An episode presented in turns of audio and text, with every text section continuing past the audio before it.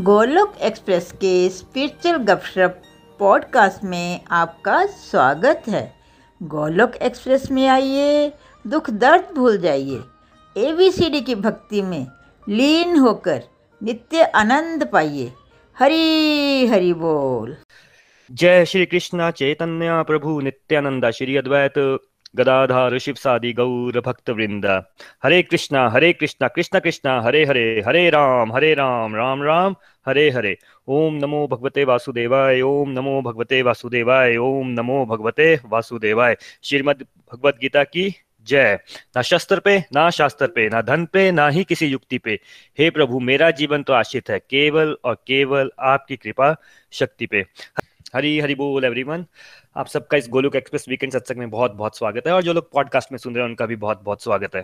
Friends आज से हम चैप्टर 16 स्टार्ट करने वाले हैं। चैप्टर 16 यानी देवी तथा आसुरी स्वभाव, और इंग्लिश में बोलते हैं इसको योग through discerning the divine and the demoniac nature देखिए, ये जो चैप्टर है, अब हम, जैसे कि मैं हमेशा बात कर रहा हूँ कि अब हम भगवत गीता के सिक्सटींथ चैप्टर में पहुँच गए हैं और अब भगवान जो है ना इस चैप्टर में जो हमें बताने वाले हैं, वो ये बात बताने वाले हैं कि देखिए, हम सबके अंदर ना देवी नेचर भी है, असुरी नेचर भी है हमारा। मतलब ये जो क्वालिटीज होती हैं, देवी मतलब जिसे आप पॉजिटिव बोल सकते हैं राइट साइड बोल सकते हैं वाइट साइड बोल सकते हैं, और एक असुरी नेचर होता है हमारा, जिसको हम अपनी नेगेटिव क्वालिटीज बोलते हैं ब्लैक यू नो ये जैसे बात होती है कि हम सब के अंदर एक वाइट वुल्फ होता है, एक ब्लैक वुल्फ होता है। और हमारे जब मन में थॉट्स आते हैं ना तो वो दोनों तरह के आते हैं। पॉजिटिव भी आते हैं नेगेटिव भी आते हैं। तो एक बार किसी ने क्वेश्चन पूछ लिया कि अगर ये वाइट जो वुल्फ है हमारे अंदर और जो ब्लैक वुल्फ है, दोनों में जीतता कौन है? तो भाई जिसको आप ज़्यादा फ़ीड करते हैं, जिस जौन सी क्वालिटी के बारे में आप ज़्यादा सोचते हैं, जिसको आप ज़्यादा खाना खिलाते हैं, वो वाली क्वालिटी हमेशा आपकी यू नो बढ़ जाती है। अगर आप अपने व्हाइट वुल्फ को ज़्यादा खाना खिलाएँगे तो वो व्हाइट वुल्फ स्ट्रांग हो जाएगा। और अगर आप अपने यू नो ब्लैक वुल्फ को ज़्यादा खाना खिलाएँगे तो आपका ब्लैक वुल्फ स्ट्रांग हो जाएगा। यानी कि अगर आप अपनी पॉजिटिव साइड को, अपनी पॉजिटिव क्वालिटीज के ऊपर वर्क करेंगे तो वो बढ़ेंगी और आपका नेचर जो है वो एक डिवाइन की तरफ़ चल पड़ेगा। लेकिन अगर आप अपनी नेगेटिव क्वालिटीज के ऊपर ज़्यादा वर्क करेंगे, उनके बारे में ज़्यादा सोचेंगे तो आपका जो आसुरी नेचर है, वो ज़्यादा बढ़ना स्टार्ट हो जाएगा। देखिए, ये जो क्वालिटीज़ होती हैं, ऐसा नहीं है कि हम सब इन बॉन्ड होते हैं सब चीज़ों के साथ। हम सबने अपनी जो हमारा ट्रेट होता है, जो हमारा स्वभाव होता है, इसके ऊपर हम सबने काम किया होता है। अब देखिए, हम जैसे कई बार बोलते हैं ना यार, उस व्यक्ति में कितना पेशेंस है तो वो ऐसा थोड़ी होता है कि वो एक ही दिन में पेशेंस आ जाता है। अब एक ही व्यक्ति होता है, एक ही फैमिली के दो भाई होते हैं, एक को आप देखते हैं कि उसमें बिल्कुल भी पेशेंस नहीं है, और एक ही उसका हो सकता है बड़ा या छोटा ब्रदर हो, जिसमें बहुत पेशेंस हो। पर वो कैसे हो जाता है? हमें लगता है कि वो ऑटोमेटिक हो जाता है, वो ऑटोमेटिक नहीं होता है, उस पर हमने वर्क किया होता है। वैसे ही जैसे किसी के कम्युनिकेशन स्किल बहुत अच्छे होते हैं तो हमें क्या लगता है कि नहीं यार वो यार, कितने अच्छे कम्युनिकेशन स्किल है। बट भाई उसके ऊपर उसने वर्क किया होता है। वैसे ही जैसे टाइम मैनेजमेंट है। इंडिया में अगर आप देखेंगे तो टाइम मैनेजमेंट बहुत पुअर होता है हम लोगों का। हम लोगों को सात बजे बोलते हैं, हम आएँगे तो हम, आप पहुँचते कितने बजे? आठ बजे, हमें फ़र्क ही नहीं पड़ता। बट कई लोग होते हैं ऐसे, और बहुत ही कम लोग होते हैं, क्योंकि अच्छी चीज़ें हमेशा कम होती है वर्ल्ड में, जो जिनका टाइम मैनेजमेंट बहुत स्ट्रांग होता है। अगर आप उनको सेवन ओ क्लॉक बोलेंगे तो सेवन ओ क्लॉक ही, उनका मीनिंग होगा सेवन ओ क्लॉक ही। राइट बट ये होता कब है जब हम इन क्वालिटीज के ऊपर वर्क करते हैं? अब देखिए प्रॉब्लम क्या है ना? पहला तो हमें यही नहीं पता कि गुड क्वालिटीज और बैड क्वालिटीज में डिफरेंस क्या है। देखिए, जैसे दुर्योधन था, भगवान ने दुर्योधन को क्या बोला था? कि जाओ, सबसे अच्छा आदमी ढूंढ के लाओ। अब दुर्योधन क्या रिप्रेजेंट करता है? अहंकार। वो गया, बोला कि यार, मेरे को तो मेरे से अच्छा आदमी नहीं मिला। वही हाल हम सबका होता है कि हमने क्या लगता है कि जो हम सोचते हैं, जो हम करते हैं, वही सबसे सही है। अगर हमारा टाइम मैनेजमेंट खराब है ना तो हमें लगेगा हाँ भाई तो क्या फ़र्क पड़ता है? अगर सात बजे बोला तो आठ बजे जाना है। It's a bad quality but हमें क्या लगता है? नहीं नहीं हमें कोई फ़र्क ही नहीं पड़ता। हमें लगता है ये भी अच्छा ऐसा ही होता है ऐसा ही चलता है। तो इस चैप्टर में भगवान ने हमें क्या बताया है कि डिवाइन क्वालिटीज क्या होती हैं? और यू you नो know, इस पे जैसे ना एक स्टूडेंट है अब एक। स्टूडेंट का एक एग्ज़ाम है। अब उसने क्वेश्चन पेपर में आया उसने अपना एग्ज़ाम दिया उसका आंसर लिखा। तो अब ये जो हक है कौन बताएगा? स्टूडेंट खुद बता सकता है कि भाई मैंने ये क्वेश्चन के आंसर लिखे मुझे हंड्रेड में से हंड्रेड मार्क्स मिलने चाहिए कि वही वो काम टीचर का होता है। वैसे ही भगवत गीता के इस चैप्टर में जो भगवान ने डिवाइन क्वालिटीज बताई हैं, इसका मतलब है कि भगवान बता रहे हैं। क्योंकि भाई देखिए लाइफ है क्या हमारी? भाई लाइफ हमारी एक एग्ज़ाम ही तो है, हर स्टेज में। भाई आप छोटे बच्चे से देख के आप चाहे आपकी ओल्ड एज हो गया या आप मिडिल एज के हैं, जिस भी एज के हैं, हर रोज आपका कोई ना कोई एग्ज़ाम चल ही रहा है। इतने सारे हम कभी यू नो स्कूल चेंज करते हैं कॉलेज चेंज करते हैं शादी हो जाती है फैमिली चेंज हो जाती है बच्चे हो जाते हैं। हर चीज़ एक एग्ज़ाम ही तो है। लेकिन जितने एग्ज़ाम हो रहे हैं उसमें हमारा जो नेचर है हम किन क्वालिटीज को अपने साथ लेके चल रहे हैं उसको भगवान ने बताया है। और देखिए कैसा होता है ना जो मैं ये बार बार बोलता हूँ कि हमें लगता है कि भाई जो हम करते हैं वही सही है।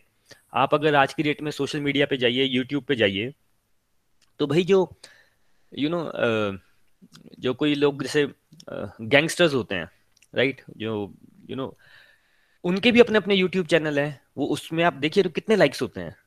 कितने लोग उनको फॉलो करते हैं? वाह यार गैंगस्टर है, उसका भी मर्डर कर दिया, उसको भी लोग फॉलो कर रहे हैं।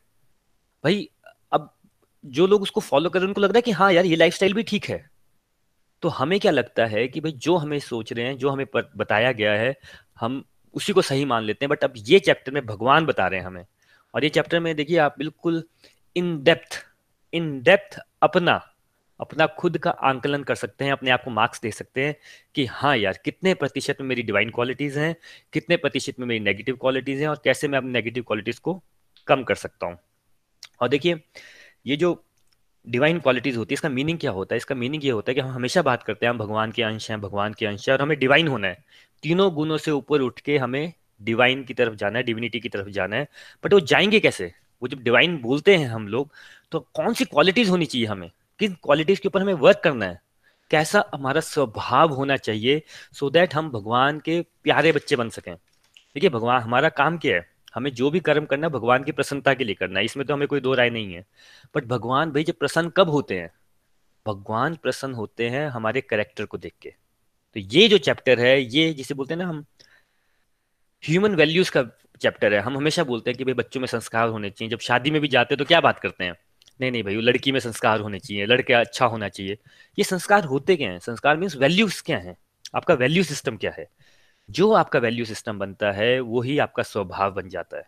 तो इस चैप्टर में हम पढ़ेंगे कि हमें ऐसी कौन सी क्वालिटीज होनी चाहिए जिसे हमें अपने अंदर डेवलप करना है सो so दैट हम डिवाइन हो सकें। हम डिवाइन हो सकें यानी हम भगवान को खुश कर सकें अपने करेक्टर के साथ। भगवान बोले हाँ ये मेरे बच्चे हैं जो जिनको मैंने बताया है कि कैसे यू you नो know, कैसे आपको कर्म करने चाहिए, आपका स्वभाव कैसा होना चाहिए, ये सारी बातें भगवान इस चैप्टर में बताएँगे। तो चलिए, इस चैप्टर की शुरुआत करते हैं और इसके जो पहले तीन वर्ष हैं, उसमें भगवान ने around twenty plus divine qualities बताई हैं, जो एक व्यक्ति के अंदर होनी चाहिए। जो व्यक्ति का नेचर बनता है ना, आपका पूरा स्वभाव जो है, उसमें क्या क्वालिटीज होनी चाहिए, वो बताया है। तो हम पहले तीन श्लोक एक साथ करेंगे। तो मैं पहले तीन श्लोक पढ़ लेता हूँ और उसके बाद हम एक एक करके, जो एक एक बात भगवान ने बताई है, उसके बारे में हम विस्तार से फिर चर्चा करेंगे। देखिए, श्लोक एक से तीन, भगवान ने क्या कहा है? भगवान ने कहा, हे भरत पुत्र, निर्भयता, आत्मशुद्धि, आध्यात्मिक ज्ञान का अनुशीलन, दान आत्म संयम यज्ञ, वेदाध्ययन, तपस्या, सरलता, अहिंसा, सत्यता, क्रोधवहीनता, त्याग, शांति, समस्त जीवों पर करुणा लोभ विहीनता भद्रता, लज्जा, संकल्प, तेज, क्षमा, धैर्य, पवित्रता, ये सारे दिव्य गुण हैं जो देवी प्रकृति के संपन्न, देवी तुल्य पुरुषों में पाए जाते हैं। देखिए, बड़ी सारी भगवान ने बातें की हैं यहाँ पे बट बेसिकली भगवान क्या बोल रहे हैं कि ये जितनी भी हम बातें करेंगे अब एक एक करके हम एक एक यू नो पॉइंट को पकड़ेंगे तो भगवान ने क्या कहा है कि ये जितनी भी मैं आपको बता रहा हूँ, ये ये जो क्वालिटीज हैं, ये उन लोगों में होती हैं जो एक्चुअल में डिविनिटी की तरफ़ चल पड़ते हैं। तो हमें करना क्या है? हमें इन सब क्वालिटीज के ऊपर वर्क करना है। तो भगवान ने सबसे पहली बात क्या बताई है? सबसे पहले वर्ड जो भगवान ने यूज़ किया है वो है निर्भयता। निर्भयता होती है फियरलेसनेस डर। देखिए, हम सब के अंदर ना कहीं ना कहीं डर होता है। बड़े सारे डर होते हैं हमारे अंदर। जो बिज़नेस कर रहा होता है उसको यू नो कई बार बिज़नेस डाउन ना जाए, उसका डर होता है। हमें कई बार फ्यूचर का डर होता है कि फ्यूचर में ऐसा ना हो जाए, कोई हमारे फैमिली मेंबर की हेल्थ ठीक ना हो तो हमें तब भी डर लगता है।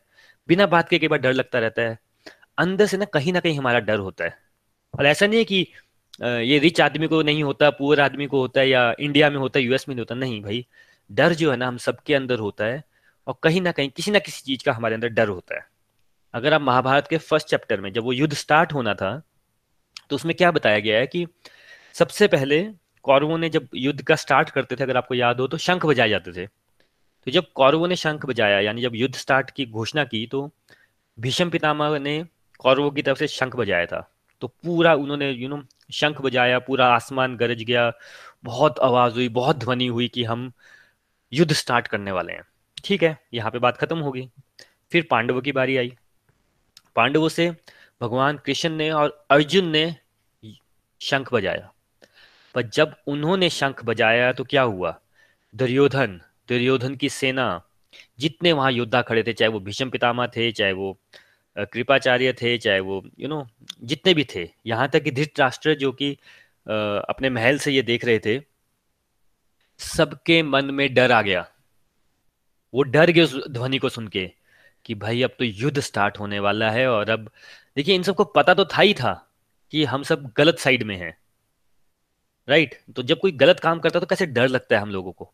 तो ये सब लोग डर गए थे। तो इस इस जो इस महाभारत की स्टार्टिंग में ये जो शंख बजाने वाली बात हुई है उसमें कहीं भी, भी ये नहीं बोला कि जब कौरवों ने शंख बजाया तो पांडवों को डर लग गया। कहीं भी, भी नहीं बोला जबकि पांडवों की सेना कौरवों की सेना से बड़ी कम थी। कौरवों के पास तो भगवान श्री कृष्ण की अपनी नारायणी सेना थी।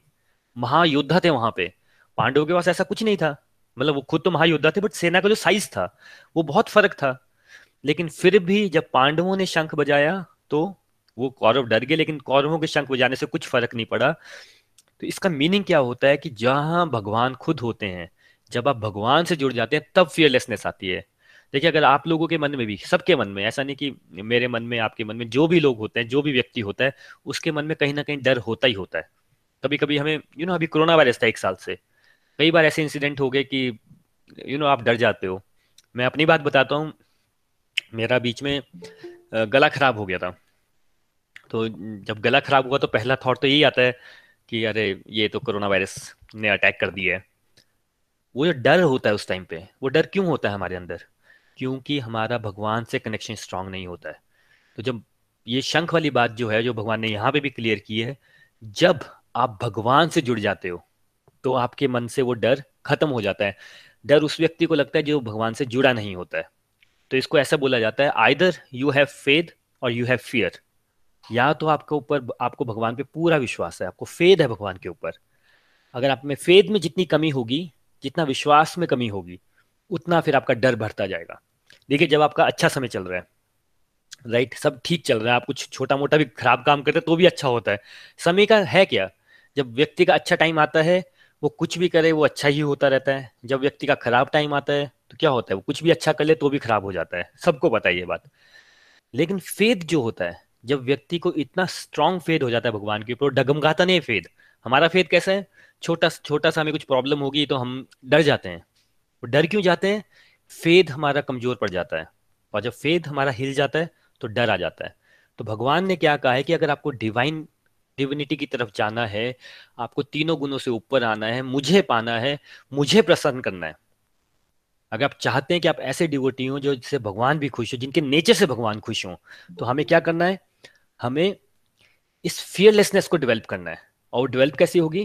कि सब कुछ भगवान पे छोड़ दीजिए। जैसे अर्जुन था चैप्टर वन में क्या, वो डर रहा था ना, युद्ध कैसे लड़ूँगा, लोग क्या कहेंगे? उसको सुसाइडल थॉट्स आ रहे थे कि मैं भाग जाता हूँ युद्ध क्षेत्र से, मैं युद्ध नहीं लड़ता हूँ, मैं काम करता हूँ सुसाइड कर लेता हूँ, मैं जंगल में चला जाता हूँ। ये सब थॉट्स आ रहे थे, वो डर भी रहा था। एक जगह तो उसने अपना तीर कमान यू नो वो वर्ल्ड का सबसे बड़ा योद्धा था भाई, उसने अपना तीर कमान साइड में रख के रोने लग पड़ा वो। इतना वो डर गया था। लेकिन भगवान क्या बोलते हैं, जब वो भगवान की शरण में गया, वापस खड़ा हो गया, उसका सारा डर भंग हो गया और चैप्टर इलेवन में वो क्या बोलता है हाँ भगवान, मेरा मोह भंग हो गया है। आपकी सारी बातें मुझे समझ आ रही है, वो टाइम के साथ होगा। देखिए, ये जो क्वालिटीज हैं, ये ऐसा नहीं कि आपने अभी भगवत गीता पढ़ी, अभी आप भगवान से जुड़े और आप फियरलेस आपके अंदर आ गई। होगा बट ग्रेजुअली होगा। जैसे जैसे आपका फेथ बढ़ता रहेगा, आप देखते रहेंगे, आपका डर खत्म होता जा रहा है। आप बिल्कुल नहीं डरेंगे और भगवान ने कहा सबसे पहली क्वालिटी होती है, जिस, जो आपको डिविनिटी की तरफ़ लेके जाती है, यानी कि निर्भयता फियरलेसनेस जो भी है, भगवान पे छोड़ दीजिए, आप फेद कर लीजिए ऑटोमेटिकली आपका फियर चला जाएगा। दूसरी क्वालिटी भगवान ने बताई है आत्मशुद्धि। आत्मशुद्धि क्या होती है? आत्मशुद्धि का मतलब होता है प्योरिटी ऑफ़ माइंड देखिए, हम घर को साफ़ करते हैं, हमें इतनी नॉलेज तो है ही है कि भाई घर को गंदा नहीं रखते हैं। हम सब घर साफ़ करते हैं, अपनी बेडशीट चेंज करते हैं एक्सटर्नली अपने कपड़े चेंज करते हैं। हम कोई कोई भी ऐसा नहीं होगा जो बोलेगा कि सुबह उठ के नहीं है, चलो गंदे कपड़े पहनता हूँ मैं। कोई नहीं करता ऐसे। हम अब रोज यू नो नहाते हैं ब्रश करते हैं, अपने आप को क्लीन रखते हैं। भाई, ये तो हमें बड़ा अच्छा समझ आता है कि एक्सटर्नली अपने आप को क्लीन रखना चाहिए साफ़ सफ़ाई रखनी चाहिए। लेकिन यहाँ आत्म शुद्धि क्या होती है? आत्मा की शुद्धि। यानी कि हमें अपने आप को अंदर से भी क्लीन करना है। जब हम बोलते हैं ना प्योरिटी इज़ द फोर्स यानी कि अंदर से क्लीन करना है, आत्मा को क्लीन करना है, यानी कि हमें अपनी बुद्धि को साफ़ करना है। देखिए, हम कैसे हैं ना? हमें लगता है कि हमें ना शीशे में अपने आप को देख रहे हैं और लग रहा है कि यार, बहुत ना हमारे चेहरे पे धूल मिट्टी यू नो धूल मिट्टी हुई है। तो होता क्या है, वो चेहरे पे नहीं होती, वो एक्चुअली एक्सटर्नली नहीं होती, वो शीशे पे होती है। वही बात हमारे, कि हमारे मन में, हमारी बुद्धि में ये धूल मिट्टी है, जिसे हमें साफ़ करना है। तो भगवान बोलते हैं कि जो व्यक्ति इस कार्य में लगा होता है कि वो ऐसा यू नो सत्संग करता है, साधना करता है, ताकि उसकी आत्मा शुद्ध हो सके। हम बोलते हैं ना फ़ूड फॉर सोल आत्मा सत्संग होता क्या है? हमें सत्संग इतना सेटिस्फाइड क्यों लगता है? क्योंकि भाई, हमारी आत्मा जो है राइट? right? आत्मा क्या होती है? जो ये सब कुछ एक्सपीरियंस करे फ़िज़िकल बॉडी से अंदर, वो एनर्जी वो पावर जो आपको चला के रख रही है, जिसको प्राण बोलते हैं, आत्मा बोलते हैं सोल बोलते हैं, जो आपको चला रही है, ये भाई उसकी खुराक होती है सत्संग। इसी के लिए तो इतना सेटिस्फेक्शन लगती है इसको करने में। कई कितनी बार होता है कि हम, जैसे अगर आप लोगों ने भी फील किया होगा, मैं भी फील करता हूँ, सत्संग के बाद लगता है कि हाँ यार, एक एनर्जी आ गई हमारे अंदर। वो होती क्या एनर्जी भाई आपने अपनी आत्मा को खाना खिलाया, जैसे आपने अपने फ़ोन को चार्ज करते हो। फ़ोन को चार्ज, वैसे तो फ़ोन की बैटरी डेड हो जाती है तो फ़ोन कुछ नहीं कर सकता। फिर फ़ोन को चार्जिंग में लगाते हो। तो जब सत्संग, साधना, सेवा, सदाचार करते रहेंगे तो आपकी आत्मा शुद्ध होती है। ये पूरा रास्ता आत्मा की शुद्धि का ही तो है। तो भगवान बोलते हैं, जो व्यक्ति आत्मा की शुद्धि पे कार्य करता है, इंटरनली अपने आप को क्लीन कर रहा है, वो है उसकी सेकंड डिवाइन क्वालिटी, जो हमें डेवलप करनी है। हमें ऐसे कार्य करने हैं, जिससे हमारी आत्मा शुद्ध हो सके। और देखिए, मैं ये एग्जांपल बड़ी बात, बार लेता हूँ। स्वामी विवेकानंद शिकागो गए। भाई उन्होंने अभी एक कोई जानता भी नहीं था उन्हें। उन्होंने एक लाइन बोली। कौन सी लाइन बोली थी? My sisters and brothers of America लोग तालियाँ बजाए जा रहे हैं बजाए जा रहे हैं बजाए जा रहे हैं। वो क्या होता है? वो आ, जिसकी आत्मा शुद्ध हो जाती है जिसके थॉट्स प्योर हो जाते हैं जिसकी वाणी में यू नो प्योरिटी आ जाती है। जब वो फिर बात करते तो हज़ारों लोग सुनते हैं। डजेंट मैटर वो यूएस में है इंडिया में है ऑस्ट्रेलिया में है। सेम बात प्रभुपाद जी के साथ थी। प्रभुपाद जी को भाई जब उनको भगवान से कॉलिंग आई कि उनको यूएस जाना है तो यूएस में जाके उन्होंने किसको पकड़ा? भाई हिप्पीज लोग थे वहाँ पे। हिप्पीस लोग को वो हरे कृष्णा का मंत्र पढ़ाते थे, उनको भोग खिलाते थे गुलाब जामुन खिलाते थे। भाई वो उनकी बात सुनते थे। और थे कौन प्रभुपाद जी? भाई वो सिक्सटी सिक्स ईयर्स ओल्ड के ओल्ड थे, वृंदावन से अमेरिका लैंड किए थे, सिर्फ़ सेवन डॉलर थे उनकी पॉकेट में। पर ये कब होता है? जब हम कार्य करते हैं अपनी आत्मा को शुद्ध करने का। तो भगवान बोलते हैं, जो अगर हमें डिवाइन होना है, हमें ये क्वालिटी अपने डेवलप करनी पड़ेगी कि हम अपनी, जो भी हम कार्य करें, उसमें थोड़ा सा ना चिंतन करें कि ये मेरी आत्मा को शुद्ध कर रहे हैं कि नहीं कर रहे और ऐसा मैं कितने कार्य कर रहा हूँ? तो जितनी हमारी स्पिरिचुअल प्रैक्टिसेस होती हैं, जितने भी हम हम गोलुक एक्सप्रेस में यू नो चार स्पिरिचुअल प्रैक्टिस पे बहुत ज़ोर देते हैं। एक आपको पता है नाम जाप करने में, भोग लगाने में, एकादशी के व्रत और आरती करने में। ये सब होता क्या है? इससे हमारी आत्मा शुद्ध होती है। आत्मा शुद्ध होती है तो हमारे अंदर प्योरिटी आती है। और देखिए जितने भी स्पिरिचुअल कार्य हुए हैं उन सब के पीछे जो फोर्स होती है वो प्योरिटी होती है। क्योंकि वो प्योरिटी से सब चल रहे होते हैं तो आपको यू you नो know, जब हम माया के वर्ल्ड में होते हैं तो हमें लगता है कि भाई पैसा भी इंपॉर्टेंट है यू नो पावर भी चाहिए। जैसे दुर्योधन था उसको क्या लगता था कि मेरे साथ इतने बड़े यू you नो know, इतनी बड़ी सेना है मेरे पास इतने सारे योद्धा हैं तो मैं तो जीत ही जाऊँगा युद्ध। उनके पास क्या है? कुछ भी नहीं है। लेकिन इनके पास क्या था अर्जुन के पास? प्योरिटी ऑफ़ थॉट्स था। तो अगर आप देखेंगे जब आपके थॉट्स प्योर होते हैं, जो मैं कल भी कंसेप्ट क्लियर कर था कॉन्शियसनेस आपको लोग ऐसे मिलते जाएँगे, आपके साथ, आपके अंदर भगवान ऐसे ऐसे थॉट्स डालेंगे कि आप ऐसे ऐसे कार्य आपके साथ होना स्टार्ट हो जाएँगे जो आपने कभी सोचे भी नहीं होंगे। और मैं तो गोलुक एक्सप्रेस का, जैसे निखिल जी भी एग्ज़ाम्पल देते हैं, हम देते ही है ना। भाई, अगर आप यूट्यूब पे चैनल पे जाएँ गोलुक एक्सप्रेस के, भाई, वहाँ पे more than one thousand videos हैं। मोर देन वन थाउज़ेंड हर दो या तीन दिन में वहाँ पे एक वीडियो आ जाता है। भाई आप किसी भी यूट्यूब चैनल में जाइए और देखिए थाउज़ेंड वीडियो कितने यूट्यूब चैनल में होते हैं। उनके पॉडकास्ट हो रहे हैं और आप, भाई, गोलुक एक्सप्रेस है कि अगर आप देखेंगे, भाई, सब हाउस होल्डर्स ही तो हैं। कोई यहाँ पे बैठा है, कोई बेंगलोर में है, कोई यूएस में है, कोई कनाडा में है बट वो काम हो कैसे रहा है? क्या सैलरी के साथ काम कर रहे हैं? पैसे के लिए काम कर रहे हैं? नहीं भाई प्योरिटी से काम कर रहे हैं। और सब कुछ अपने आप होता ही जा रहा है। ये होती है प्योरिटी इज़ द फोर्स जब हम बोलते हैं ना तो जब आप प्योरिटी से आपकी इंटेंशन प्योर हो गई। देखिए, सारा कुछ इंटेंशन का आपकी इंटेंशन प्योर होगी तो आप देखेंगे आपको इतनी फोर्स मिलती है कि आपके सारे काम हो जाते हैं। तो भगवान यहाँ पे वो बात कर रहे हैं कि आत्मा की शुद्धि के लिए जो कार्य करता है, फिर वो मेरी तरफ़ आना स्टार्ट हो जाता है। इसके बाद भगवान ने बात की दान की। दान होता है चैरिटी देखिए, दान होता क्या है? दान होता है देने का भाव। जैसे जो हमारे लव्ड वंस होते हैं, जैसे बच्चे होते हैं पेरेंट्स होते हैं, हमारे सिबलिंग्स होते हैं, हमें ना मन करता है कि हमें कुछ दें, हमें गिफ्ट भी देते हैं। क्यों? देने का भाव आता है। तो जैसे जैसे आप अध्यात्म में आगे चढ़ते चलते रहते हैं तो आपको समझ आता है कि भाई पूरा संसार ही तो आपका यू नो फैमिली है आपकी। जब संसार आपकी फैमिली हो तो आपका मन करता है कि आप उन्हें कुछ दें। और वो उसको बोला जाता है दान या चैरिटी और इसी के लिए देखिए लाइन क्या होती है? दान देना होता है, यानी आप अपनी जो आपके पास भगवान ने आपको दिया है, उसको आप शेयर कर रहे हैं किसी के साथ। तो sharing is caring caring is love and love is devotion जब आप किसी को साथ शेयर करेंगे तो यानी आप उसकी केयर कर रहे हैं। जब आप किसी की केयर करते हैं तो उससे आपके मन में प्रेम भाव जागता है। अल्टीमेट आपको प्रेम भाव जगाना है ना भगवान के लिए। और जब आपके अंदर प्रेम भाव जागता है, वही तो डिवोशन है सारी की सारी। बस वहाँ पे कंफ्यूजन होता है लोगों को। लोगों को क्या लगता है कि दान मतलब भाई पैसे वाली बात हो गई। भाई पैसे वाली बात नहीं होती हम इतनी बड़ी आरती गाते हैं उसमें क्या है? तन मन धन सब कुछ है तेरा यानी कि चैरिटी जो होती है वो तन मन धन से होती है। तन से मतलब आप फिजिकली भी किसी की हेल्प कर सकते हैं भाई। हो सकता है कि आप कोई रास्ते में कोई ब्लाइंड पर्सन है उसको रास्ता क्रॉस करना है आपने उसकी हेल्प कर दी। राइट right, वो क्या हो गया? वो भाई चैरिटी में आ जाता है। मन से भाई आप कुछ नहीं कर सकते। आप किसी के लिए प्रेयर्स कर लीजिए। हम कितनी बार अपने जैसे व्हाट्सएप में यू नो प्रेयर करवाते हैं प्रेयर करते हैं कि भाई चलिए प्रेयर कर लेते हैं। वो मन से हो गया और धन से होता है कि भाई जो भी आप जितना भी आप कमाते हैं देखिए भगवान को आपके पैसे की ज़रूरत है नहीं राइट भाई सब कुछ तो भगवान के संसार के स्वामी को आप क्या दे सकते हैं? आप कुछ भी नहीं दे सकते राइट लेकिन एक कटसी होती है जैसे हम आप अगर प्राइम मिनिस्टर से मिलने जा रहे हैं तो आपके खाली हाथ चल जाएँगे कि आप बोलेंगे कि क्या देंगे आप प्राइम मिनिस्टर को? भाई इंडिया का prime minister is a very big post आप तो वैसे ही खुश हो जाएँगे कि आपको टाइम दिया मिलने के लिए दस मिनट। तो आप एक भूखे ले जाएँगे या यू you नो know, कुछ ले जाएँगे। क्यों? एक कट सी होती है तो वही बात होती है कि भगवान ने आपको इतना दिया है तो उसका कुछ परसेंटेज अगर आप समाज कल्याण के लिए, भाई वर्ल्ड में देखिए, लोगों को बहुत प्रॉब्लम है, लोगों को खाने को नहीं मिलता है। मैं, फिर वही बात आ गई, आप जब भी यू नो रेस्टोरेंट में जाते हैं मैकडोनल्ड्स में जाते हैं तो वहाँ पे एक डस्टबिन होता है, जिसके आसपास बच्चे होते हैं, जो सोचते हैं कि आप अपना खाना वेस्ट कर दें डस्टबिन में फेंके तो वो खाना खा सकें।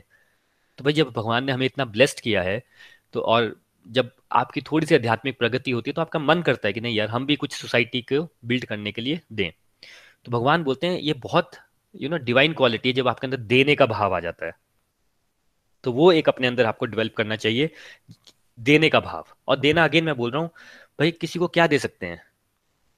भाई आपका कोई पड़ोसी है उसका मन अच्छा नहीं लग रहा है उसको यू you नो know, उसके बच्चे को कुछ हेल्प चाहिए स्टडी में हेल्प चाहिए तो भाई आप उसको थोड़ा सा टाइम देके पढ़ा दीजिए। इतना तो कर ही सकते हैं। ये सब भी नहीं कर सकते। भाई किसी के साथ स्माइल ही दे दीजिए किसी को। किसी से अच्छी बात ही कर लीजिए। सब चैरिटी में आता है। जो आप अपने फ़ायदे के लिए नहीं कर रहे हैं। वैसे तो हम भाई किसी से अपने फ़ायदे, अगर किसी का मेरा फ़ायदा ना हो ना तो मैं उससे सीधे मुँह बात भी नहीं करता हूँ। ये तो हम लोग ऐसा है। लेकिन जब आप अध्यात्म में आगे आ जाते तो आप समझते हैं कि भाई सब मेरी फैमिली है, कुछ नहीं कर सकते तो एटलीस्ट ये बना लीजिए कि हम किसी को हर्ट ना करें। एटलीस्ट यू नो अपनी हमारी जो टंग है हमारी जो लैंग्वेज है बहुत खराब है। हम एटलीस्ट किसी के लिए हार्श वर्ड यूज़ ना करें। Right right? और जैसा मैं हमेशा बोलता हूँ भाई आपका फ्रेंड सर्कल किसी को जानते होंगे। यू नो आपका फ्रेंड में कोई ना कोई तो होता ही है जिसको भाई डिफ़िकल्ट टाइम से गुजर रहा है। कुछ नहीं हेल्प कर सकते। तो भाई आपको अभी आप भगवत गीता के स्टूडेंट हैं। ये भी नहीं अगर आपको पता आपको फोर एस मॉडल पता है। यू you नो know, आपको बड़ी सारी चीज़ें पता है। तो आप उनको समझा सकते हैं ना भाई ज़रूरी नहीं है कि पूरी भगवत गीता पढ़ लेंगे चार पाँच साल लगा देंगे, तब आप किसी को समझाएँगे। नहीं भाई, अगर कोई, आपने अगर चलना स्टार्ट कर दिया, अगर आप सेकंड क्लास में है और कोई नर्सरी का बच्चा है तो आप उसको सिखा सकते हैं। ज़रूरी नहीं है कि आप पीएचडी करेंगे तभी आप फ़र्स्ट क्लास के बच्चे को पढ़ाएँगे। तो कोई भी आपके सर्कल में, जो आपको सुनना चाहे, जिसको आपकी हेल्प की ज़रूरत हो, कोई थोड़ा सा नो डिप्रेशन में है थोड़ा सा अच्छा फील नहीं कर रहा है, डर रहा है, और ऐसा नहीं आप, अपने दोस्तों से एक बार थोड़ा सा ढंग से बात करेंगे ना तो आपको पता चलेगा कि सबके मन में हो रहा है। नो बडी इज़ कंफर्टेबल क्योंकि वर्ल्ड में कोई कंफर्टेबल हो ही नहीं सकता। तो अगर आप किसी के लिए केयर करते हैं तो उसको थोड़ा समझा दीजिए, थोड़ी उसकी हेल्प कर दीजिए। सबसे बड़ा दान भाई भगवत गीता का आप किसी को समझा सकते हैं। अगर एक श्लोक भी समझा देंगे, किसी को आपने सत्संग तक सत्संग तक पहुँचा दिया, भाई आपने किसी का जीवन ट्रांसफॉर्म कर दिया। यहाँ पे भाई कोई, मैं वही बात आ गई हम सीधे मुँह किसी से बात नहीं करते अपने फ़ायदे के लिए और आप किसी का जीवन ट्रांसफॉर्म कर रहे हैं तो वो जो आपको अध्यात्म में हम एक अगेन हैप्पीनेस की बात करते हैं। देखिए, आपका खुद का लाइफ चेंज हो रहा है इस टाइम पे। बड़े सारे लोग, जैसे आप लोग भी देखते हैं कि आपकी खुद की लाइफ चेंज हो रही है। आपको एंजॉय कर रहे हो, आपको माला करने आ गई, आप भोग लगा रहे हो, आप भगवान से कनेक्शन देख पा रहे हो। कल मीना जी बता रहे थे, भगवान की प्रेजेंस को देख लिया भाई। ये एक खुशी होती है। बट जब आप ज़रिया बनते हो किसी और की लाइफ ट्रांसफॉर्म करने का तो वो खुशी दस गुना हो जाती है। और वही रीजन होता है कि जैसे जैसे आप अध्यात्म में आगे जाते हो, आप अपने से ज़्यादा दूसरों की खुशी की चिंता करते हो कि वो खुश हो जाए, उसको थोड़ी हेल्प हो जाए, और उसकी खुशी देख के फिर आप अंदर से खुश होना स्टार्ट कर देते हो। इसलिए चैरिटी की बहुत इंपॉर्टेंस है। उसके बाद भगवान ने बात की आत्म संयम की। आत्म संयम क्या होता है? सेल्फ कंट्रोल देखिए लाइफ में आपको ना किसी भी चीज़ में मेटेरियल आपकी मटेरियल सक्सेस चाहिए फाइनेंशियल सक्सेस चाहिए स्पिरिचुअल सक्सेस चाहिए तो भाई सेल्फ कंट्रोल तो करना ही पड़ेगा। There is no other way आपको, आपका मन कर रहा है कि मैं चलो थोड़ा वेट लूज करता हूँ या करती हूँ। तो भैया आपको खाने पे थोड़ा सा रिस्ट्रेन करना पड़ेगा ना। आप ऐसा नहीं कर सकते ना कि मैं यू नो सॉफ्ट ड्रिंक भी लूँगा, मैं फास्ट फ़ूड भी खाऊँगा, लेकिन मैं अपना वेट लूज कम कर लूँगा। हो ही नहीं सकता। तो आप क्या करोगे? थोड़ा सा आपको सेल्फ कंट्रोल करना पड़ेगा। अब जितने लोग भैया इंडिया में इतने टफ एग्ज़ाम है आईएएस होता है आईआईटी है एम्स है, इतने टफ टफ एग्ज़ाम्स है, आप लोगों ने बड़े सारे एग्ज़ाम निकाले होंगे। आपको क्या लगता है, जब आप जो व्यक्ति उसके लिए स्टडी कर रहा है फोकस से पढ़ रहा है, उसका क्या वो आत्म संयम या सेल्फ कंट्रोल नहीं करता होगा? वो क्या पूरा दिन बैठ के फेसबुक पे लगा रहता होगा, अपने फ्रेंड से गप्पे मारता रहता होगा, जब उसके फ्रेंड का फ़ोन आ गया तो दो तीन घंटे बातें कर ली, मन किया तो रात में नेटफ्लिक्स देखते रहे, उसके बाद उसका आई एस आई निकल जाता होगा। नहीं भाई, आपको कंट्रोल करना पड़ता है ना, आपको अपना हर चीज़ एक कंट्रोल में लेके आनी पड़ती है। वो होता है सेल्फ कंट्रोल तो भाई यहाँ तो भगवान से मिलने की बात हो रही है। या तो आपको अध्यात्म, भाई अर्जुन ने सिक्स चैप्टर में क्या क्वेश्चन पूछा था भगवान से? सिक्स चैप्टर में अर्जुन भगवान को बोलता है कि, भगवान, मैं बहुत बड़ा योद्धा हूँ। मैं हवा को रोक सकता हूँ, सूरज की किरणें रोक सकता हूँ, बारिश को रोक सकता हूँ, लेकिन मन पे कंट्रोल तो मैं कर ही नहीं सकता। तो यहाँ पे जब सेल्फ कंट्रोल की बात हो रही है अल्टीमेटली बात क्या है कि, भाई, जो हमारे मन बोल रहा है, दो मिनट मन को बोलना है कि, रुक जा भाई, मन से ऊपर बुद्धि है ये कंसेप्ट को समझना कि, मन से ऊपर भगवान ने मुझे बुद्धि दी है, मन को थोड़ा सा रिस्ट्रेन करना, थोड़ा सा फोकस लेके आना। देखिए हम लोगों को क्या बोलते हैं? हम अपने बच्चों को ही बोलते हैं। जैसे स्टडी भी करनी हो, भाई फोकस करो फोकस करो फोकस करो। राइट पर फोकस होता नहीं है। क्यों? मन भाग जाता है कहीं ना कहीं। तो हम क्या बोलते हैं? जो हम नहीं बोलते सॉरी वो ये होता है कि भाई जब सेल्फ कंट्रोल करोगे तो ऑटोमेटिकली फोकस आ जाएगा। तो अगर आप स्पिरिचुअल प्रैक्टिस जितनी भी देखेंगे, जैसे माला करने की हम बात कर लेते हैं, भाई वो होती क्यों है? माला की क्यों जाती है? भाई हमारा फोकस नहीं है ना। आप माला करेंगे पाँच मिनट आपका मन भटकेगा, रोज करेंगे तो आप वो रियलाइज़ करेंगे हाँ यार, मैं तो पाँच मिनट में भी मेरा मन कंट्रोल नहीं हो रहा है। तो वो स्पिरिचुअल प्रैक्टिस जब प्रैक्टिस करेंगे करेंगे करेंगे करेंगे तो धीरे धीरे आपका माइंड एकाग्र होना स्टार्ट होता है, आपका फोकस बढ़ा, बढ़ना स्टार्ट हो जाता है। जितने लोग मेडिटेशन करते हैं, अगर आप में से किसी ने ट्राई किया तो भाई नहीं होती है, क्यों? हमारा फोकस ही नहीं है। क्वेश्चन ये नहीं है कि आपका फोकस नहीं है। क्वेश्चन ये है कि अगर आपको पता है कि आपका फोकस नहीं होता है तो आप उसके लिए कर क्या रहे हैं? भाई अगर आपको समझ आ गया कि आपको स्विमिंग नहीं आती है, अब आप पूरा दिन रोते रहेंगे, भाई स्विमिंग नहीं आती है स्विमिंग नहीं आती स्विमिंग नहीं आती भाई आपको जाके, पानी में जाके थोड़ा सा उतर के थोड़ी प्रैक्टिस करनी पड़ेगी ना।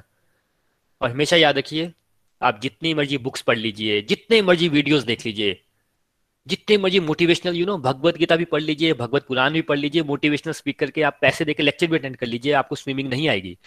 अल्टीमेटली सीखने के लिए करना क्या पड़ेगा? आपको पानी में ही उतरना पड़ेगा। एग्जैक्टली exactly सेम भाई, मन को एकाग्र करना सेल्फ कंट्रोल लेके आना फोकस करना, आप करोगे कैसे? कोई ना कोई तो प्रैक्टिस करनी पड़ेगी ना आपको। और आप खुद चिंतन कर सकते हैं, आपका मतलब अपने अपना सबका ये, आपका आज पूरा दिन संडे था, कल सैटरडे था वीकेंड था, ऐसा कौन से काम किया जिससे आपका फोकस बढ़ गया? इसके लिए ये जो स्पिरिचुअल प्रैक्टिस होती हैं, ये अल्टीमेटली होती क्या है? ये आपको सेल्फ कंट्रोल करना सिखाते हैं। हम हमेशा बोलते हैं कि हर पंद्रह दिन में एकादशी का व्रत आता है। भैया, जब एकादशी का व्रत रखते हैं तो हम क्या कर रहे हैं? हम फोकस कर रहे हैं भगवान के ऊपर और हमारा ध्यान थोड़ा जो हमें बहुत, देखिए, कई लोग तो लाइन होती है ना, कई लोग जीने के लिए खाते हैं कई खाने के लिए जीते हैं। भाई, खाने का तो आजकल चॉइस ही बड़ी है, खा खा के भाई वर्ल्ड में ओबिसिटी कितनी है भाई?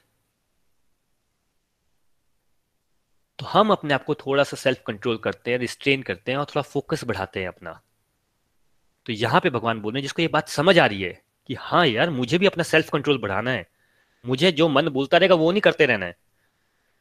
देखिए, एक इमेजिन कीजिए, एक पागल आदमी है। लेट्स देखिए, मैं आपको मन की बात बताता हूँ। एक पागल आदमी को इमेजिन कीजिए। पागल आदमी कैसा होता है? भाई, उसके कपड़े फटे होंगे यू नो ड्रेस नहीं होगा उल्टी सीधी हरकतें कर रहा होगा। बट पागल आदमी के मन में चल क्या रहा होता है? उसको भूख लगी, वो आपके पास आया, उसने इशारे से कहेगा मेरे को खाना दे दो, खाना दे दो। आपने कहा, चलो भाई, मैं खाना दे देता हूँ, या दे देती हूँ। आपने उसको खाना दे दिया फिर पागल आदमी के मन में क्या आएगा? अरे, ये खाना नहीं, ये हो सकता है मेरे को पत्थर तो नहीं दे दिए। उसको लगेगा, वो खाने को फेंकना स्टार्ट कर देगा कि पत्थर है। वो आपको देखेगा, उसके मन में आएगा, हो सकता है तेरा दुश्मन है। बोलेगा हाँ तू मेरा दुश्मन है। फिर मन बोलेगा काम कर, इसको मारना स्टार्ट कर दे, क्योंकि दुश्मन है। वो पत, वो खाना उठाएगा, आपके ऊपर ही फेंक देगा। ऐसा ही करते हैं ना पागल आदमी। बेसिकली पागल आदमी के साथ होता क्या है जिसका मन है, वो इतना शक्तिशाली हो गया होता है जो उसको मन बताता रहता है, वो बिना बुद्धि लगाए वही करता रहता है। अब हम में और एक पागल आदमी में देखिए, बिल्कुल एक बारीक लाइन है। धीरे धीरे हम करते क्या रहते हैं? जो हमारा मन बताता जा रहा है। बस बीच में हम बुद्धि लगा लेते हैं कि हो सकता है इतनी बुद्धि लगाते हैं कि जो हमें पता है कि भाई ये गलत है कि नहीं है। थोड़ी सी बुद्धि लगाते हैं। अब ये इस चैप्टर में भगवान हमें उस बुद्धि के एक नेक्स्ट स्टेज पे लेके जा रहे हैं। भाई कि आप, जो आपको लग रहा है ठीक है, उससे भी ऊपर जाइए। यहाँ पे वो सेल्फ कंट्रोल की बात आती है, वो मन की बात आती है कि जो भी मन बोल रहा है, वही नहीं करते रहना है। नहीं तो तुम में और पागल आदमी में कोई फ़र्क नहीं है। मन ने बोला, आठ घंटे टीवी देखते तो टीवी देखते रहे। मन ने बोला, खाते रहे तो खाते रहे। मन किया, भाई, हम बोलते ना, मन कर रहा था, यार, चल गप्पे मारता हूँ तेरे से। फिर दो तीन घंटे गप्पे मार लिया अच्छा बोर हो रहा हूँ, मन कर रहा है कि शॉपिंग कराता हूँ। तो मन शॉपिंग भगवान बोल रहे हैं, भाई, तब आपकी स्पिरिचुअल प्रोग्रेस नहीं हो सकती। आपको आपके अंदर सेल्फ कंट्रोल लेके आना ही पड़ेगा। हम हमेशा रोते रहते हैं ना कि टाइम नहीं है टाइम नहीं है टाइम नहीं है। वो टाइम जाता कहाँ है? भाई हमारा मन हमें बोलता है फेसबुक पे लग लो। आप में से कितने सारे लोगों को लगता है कि भैया सत्संग में सच में है भगवान की बात होती है, कुछ हमें एनर्जी मिलती है, कुछ हम अच्छा सीखते हैं इंपॉर्टेंट है। बड़े सारे लोगों को लगता होगा राइट भाई ऐसे ही थोड़ी हमें पाँच हज़ार लोग, हर हफ़्ते हमें, हफ़्ते छोड़िए एवरी डे वन थाउज़ेंड लोग हमें सुनते हैं। तो उनको लग रहा होगा तभी वो सुनते हैं। अब आप मुझे बताइए, जब कोई व्यक्ति आप, नहीं होता रेगुलर पाँच छः नहीं आता पाँच बजे तो क्या होता होगा उसके साथ? क्या होता होगा? क्या, जो लोग नहीं आए होंगे आज की डेट में, वो क्या कर रहे होंगे इस टाइम पे? बाय द वे विपुल भी अभी नहीं है आज यहाँ पे। बाय द वे वो कर क्या रहे होंगे? भाई, उनके मन ने कुछ तो बताया होगा ना उनको करने के लिए कि भाई, अपनी सेल्फ इंप्रूवमेंट से इंपॉर्टेंट सेल्फ फोकस से इंपॉर्टेंट भगवान से भी इंपॉर्टेंट कोई चीज़ है तो तुम करो। और उनको एक हफ़्ते में एक बार बताता है कि उनको हर सैटरडे संडे वही बात बताई जाती है। हर सैटरडे संडे बताई जाती है, बताई जाती है, बताई जाती है और बाद में छह महीने बाद वो लोग भी गायब हो जाते हैं। और बात लाइफ भी उनकी वैसी की वैसी रहती है। हम और ऐसा नहीं है मैं एक्सपीरियंस के साथ बता रहा हूँ ना भाई। पिछले एक साल में इस ग्रुप में कम से कम भी टू हंड्रेड लोग जुड़े हैं जिसमें से घूम फिर के फिफ्टीन से ट्वेंटी लोग यहाँ पे आते हैं। भाई जब आईआईटी का भी एग्ज़ाम होता है तो इंडिया में कम से कम कितने फिफ्टीन लाख फॉर्म बिकते हैं तो हर व्यक्ति आईआईटी में पहुँच जाता है। भाई उसके लिए जो टॉप मोस्ट व्यक्ति होता है जो दिन रात मेहनत कर रहा है फोकस से लगा है भाई उसी, उसी का होता है ना वहाँ पे। तो यहाँ तो भगवान को पाने की बात हो रही है तो मैं ये बताने की कोशिश कर रहा हूँ कि ये सेल्फ कंट्रोल भगवान बोल रहे हैं, आपको लेके आना ही पड़ेगा। टाइम कैसे बनाओगे आप? कहीं ना कहीं तो आपको टाइम काटना पड़ेगा ना। और टाइम काटना किससे? जो हम नेगेटिव जगह पे टाइम वेस्ट कर देते हैं। चलिए, इसके बाद भगवान ने कौन सी चीज़ इंपॉर्टेंट बताई है? यज्ञ। अब यज्ञ क्यों बताया भगवान ने इंपॉर्टेंट भाई यज्ञ का जब मन में आता है तो हमें लगता है कि भाई वो जो फायर में हम आहुति डालते हैं, बिल्कुल वो यज्ञ होता है, उसे यज्ञ ही बोलते हैं। यज्ञ को इंग्लिश में बोलते हैं परफॉर्मिंग द सेक्रीफाइसेस देखिए, आहुति डाल के सेक्रीफाइस करना यस वो एक सिंबॉलिक हम करते हैं, भगवान के लिए आहुति डालते बेसिकली हम क्या बता रहे हैं? हम भगवान, जो भगवान का है, हम भगवान को एक्नॉलेज कर दे कि भगवान आप ही का तो है सब कुछ, और वो अग्नि हमेशा क्या रिप्रेजेंट करती है? अग्नि भाई वो रिप्रेजेंट करती है कि आपके पास जो भी है, जो भी आपके मन के विकार है, आप अग्नि को सेंटर में इसलिए रखा जाता है कि अग्नि इज़ द प्योरेस्ट थिंग जो अग्नि के साथ जुड़ जाता है, वो अग्नि अपना स्वभाव नहीं चेंज करती है। Fire doesn't change its nature और जो फायर के साथ आता है, उसका नेचर चेंज हो जाता है। तो भगवान जो है, वो फायर को रिप्रेजेंट फायर जो है, भगवान को रिप्रेजेंट करती है कि भाई जब आप भगवान से जुड़ते हैं तो भगवान का नेचर चेंज नहीं होता, आपका नेचर चेंज हो जाता है। तो यज्ञ करना क्या होता है? यज्ञ करना होता है टू परफॉर्म द सेक्रीफाइस यानी कि सेक्रीफाइस परफॉर्म करना क्या हो गया? यानी कि भाई जब आप कर्म करते हैं, चाहे आप ऑफ़िस में कर रहे हैं, चाहे आप घर में कर रहे हैं, चाहे आप फैमिली के साथ टाइम स्पेंड कर रहे हैं, सारे कर्म आप निष्काम भाव से करते हैं। कि भाई मुझे भगवान ने इस फैमिली में पैदा किया है, इस कंट्री में रखा है, इस जॉब में दिया है, ये मेरी ड्यूटी है। आप उसको ड्यूटी समझ के करते हैं, ना कि एक बोझ समझ के। अच्छा यार संडे है, पूरी फैमिली के लिए खाना बनाना पड़ेगा। आराम भी नहीं कर सकते। अच्छा ऑफ़िस जाना पड़ेगा। अगर हम अपनी लैंग्वेज देखें ना, अपनी लैंग्वेज सब तो हम कैसे बातें करते हैं? अपने फ्रेंड से भी कैसे बात करते हैं?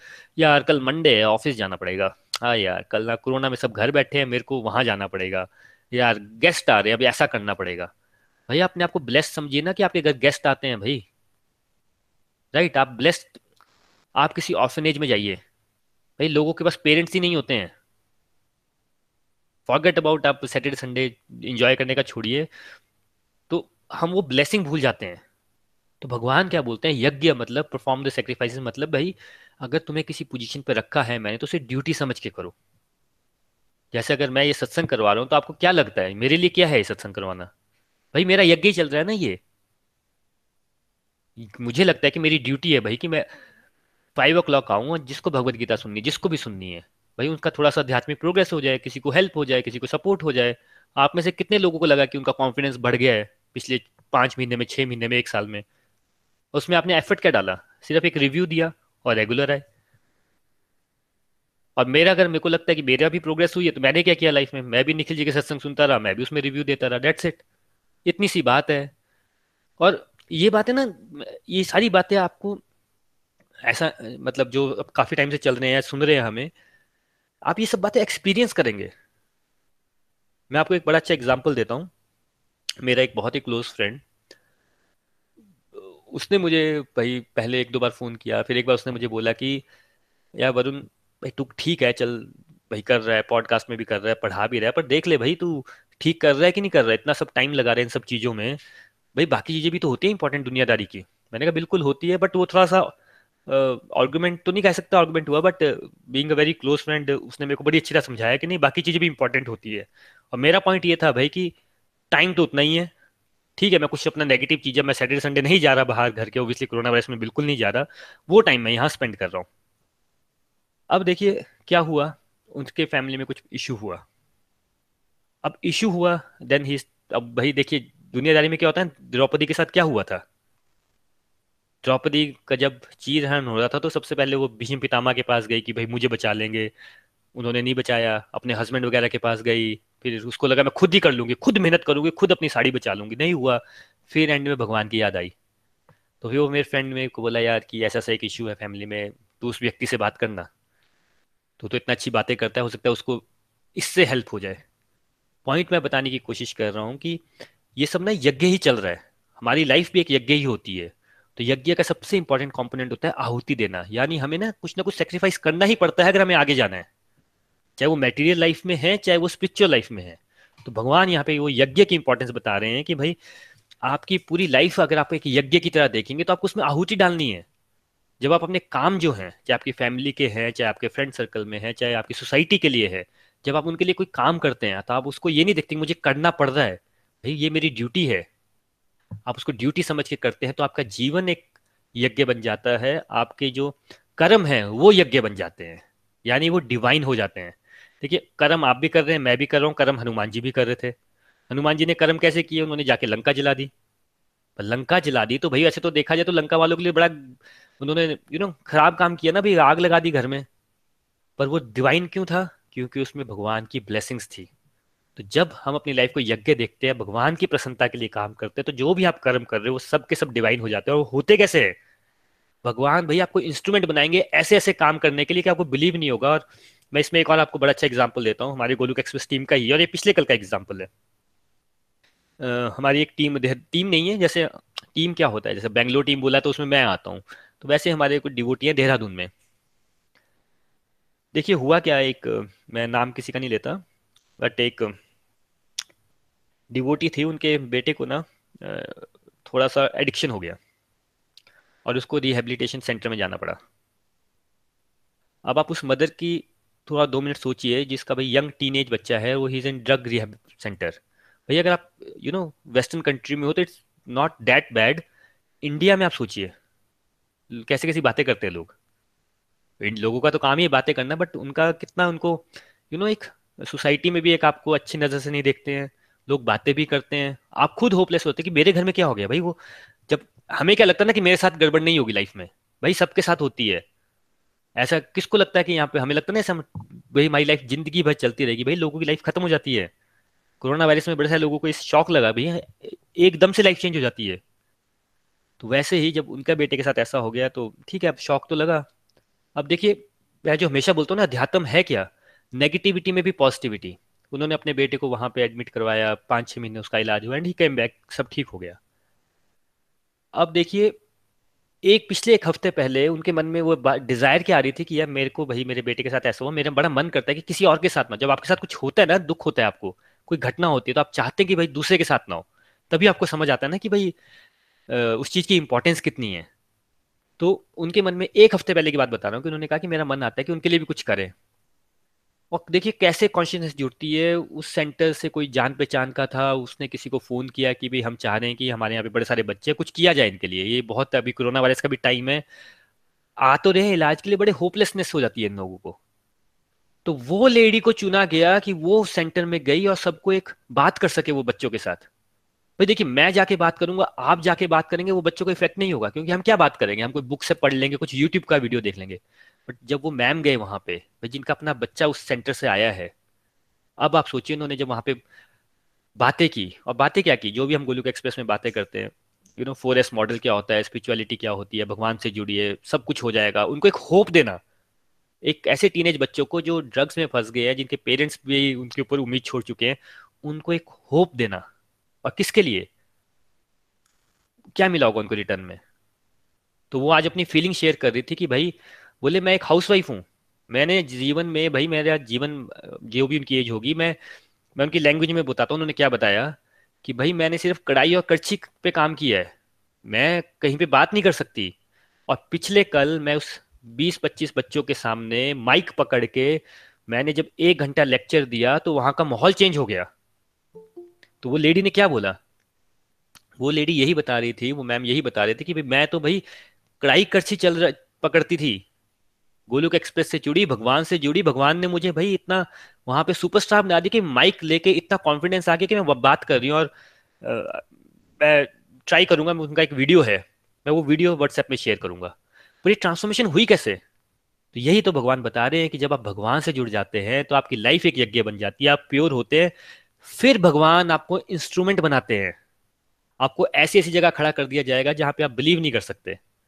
बट उसके लिए करना क्या है? जो यहाँ भगवान सब बता रहे हैं। तो अभी तक भगवान ने पाँच चीज़ें बता दी, हम सिक्स पे चलते हैं। भगवान बोलते हैं वेदाध्ययन की इंपॉर्टेंस बताइए भगवान ने कि स्टडी ऑफ़ वेदास देखिए, वेद होते क्या है? Veda is knowledge Veda is wisdom Vedanta, हम बोलते हैं ना, वेदांतिक सोसाइटी है, वेदांत है।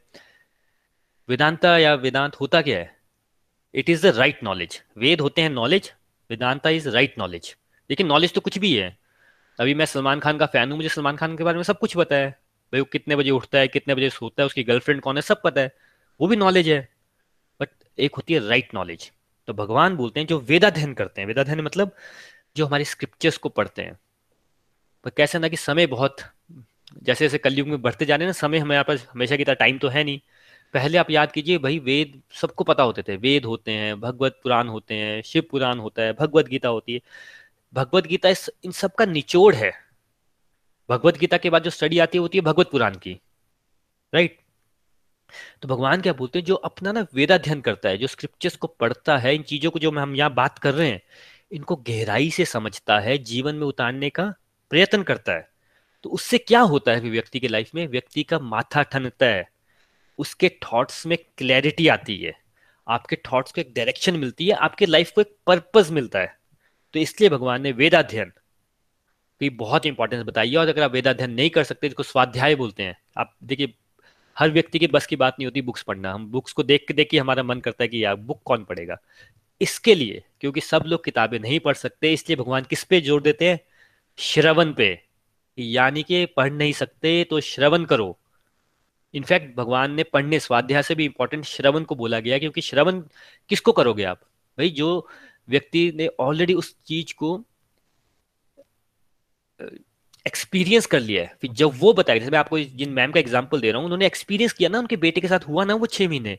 अब जब उन्होंने बात बताई कि कैसे जब वो स्पिरिचुअलिटी से जुड़ी तो उनका बेटा भी उस प्रॉब्लम से निकल सका और एज अ फैमिली वो निकल सकी। और उनमें इतनी हिम्मत आई कि वो वहाँ पे खड़ी हो गई। तो ये उन्होंने पूरा एक्सपीरियंस किया। तो वही भगवान बोलते हैं कि उस व्यक्ति को श्रवण को जिसने वो एक्सपीरियंस किया हो। आप श्रवण करते करते करते करते ही फिर जब आप वापस से लाइफ में जाएँगे, आपके साथ एक्सपीरियंस होगा तो ऑटोमेटिकली ही आपकी स्पिरिचुअल प्रोग्रेस हो जाएगी। तो भगवान ने वेदाध्यन को बहुत इंपॉर्टेंस दी है यहाँ पे। इसके बाद भगवान ने बात की है तपस्या की। तपस्या क्या होती है? तप करना। ऑस्ट्रेटी बोलते हैं तपस्या को। ऑस्ट्रेटी देखिए लाइफ का पर्पज ऐसा नहीं है कि भाई पैसा कमाओ और मर जाओ। भाई पहले स्कूल जाओ स्कूल के यू नो अपने स्कूल बैग तो स्कूल बैग बहुत भारी होते थे। आई थिंक अभी भी होते हैं। वो उठा के करो, फिर कॉलेज में जाओ बॉयफ्रेंड गर्लफ्रेंड बनाओ, पढ़ाई वढ़ाई करो, पर अल्टीमेटली पैसे वैसे कमाओ और निकल दो। ये भगवान बोलते लाइफ का पर्पस नहीं है। तपस्या को भगवान ने यहाँ बोला, तपस्या होती क्या? तपना। तपना मतलब अपनी जो सेंसेस हैं, हमारा जो मन है ना, जो मन, हमारी सेंसेस हैं, पाँच सेंसेस जो हैं जैसे हम पढ़ते हैं, जंगली घोड़े हैं ये ये भागे जा रही है, भागे जा रही है, भागे जा रही है, इनको रिस्ट्रेन में लेके आना। जैसे जो डॉग होता है, उसको लीच डाल देते हैं, पट्टा बाँध देते हैं कि रोको रोको भाई, कहीं भी नहीं भागना है। उसको बोलते हैं तपस्या कि ऐसी एक्टिविटीज़ करना जो आप अपने आप को तपाएँ और अपने आप को ना एक नेक्स्ट लेवल पे लेके जाए। आप ट्रांस सबको ट्रांसफॉर्म होना है, सबको अपनी लाइफ चेंज करनी है, दुनिया को बदलना है। बदल किसको नहीं सकते? खुद को नहीं बदल सकते। क्यों नहीं बदल सकते? हमारे अंदर तप करने की क्षमता ही नहीं है।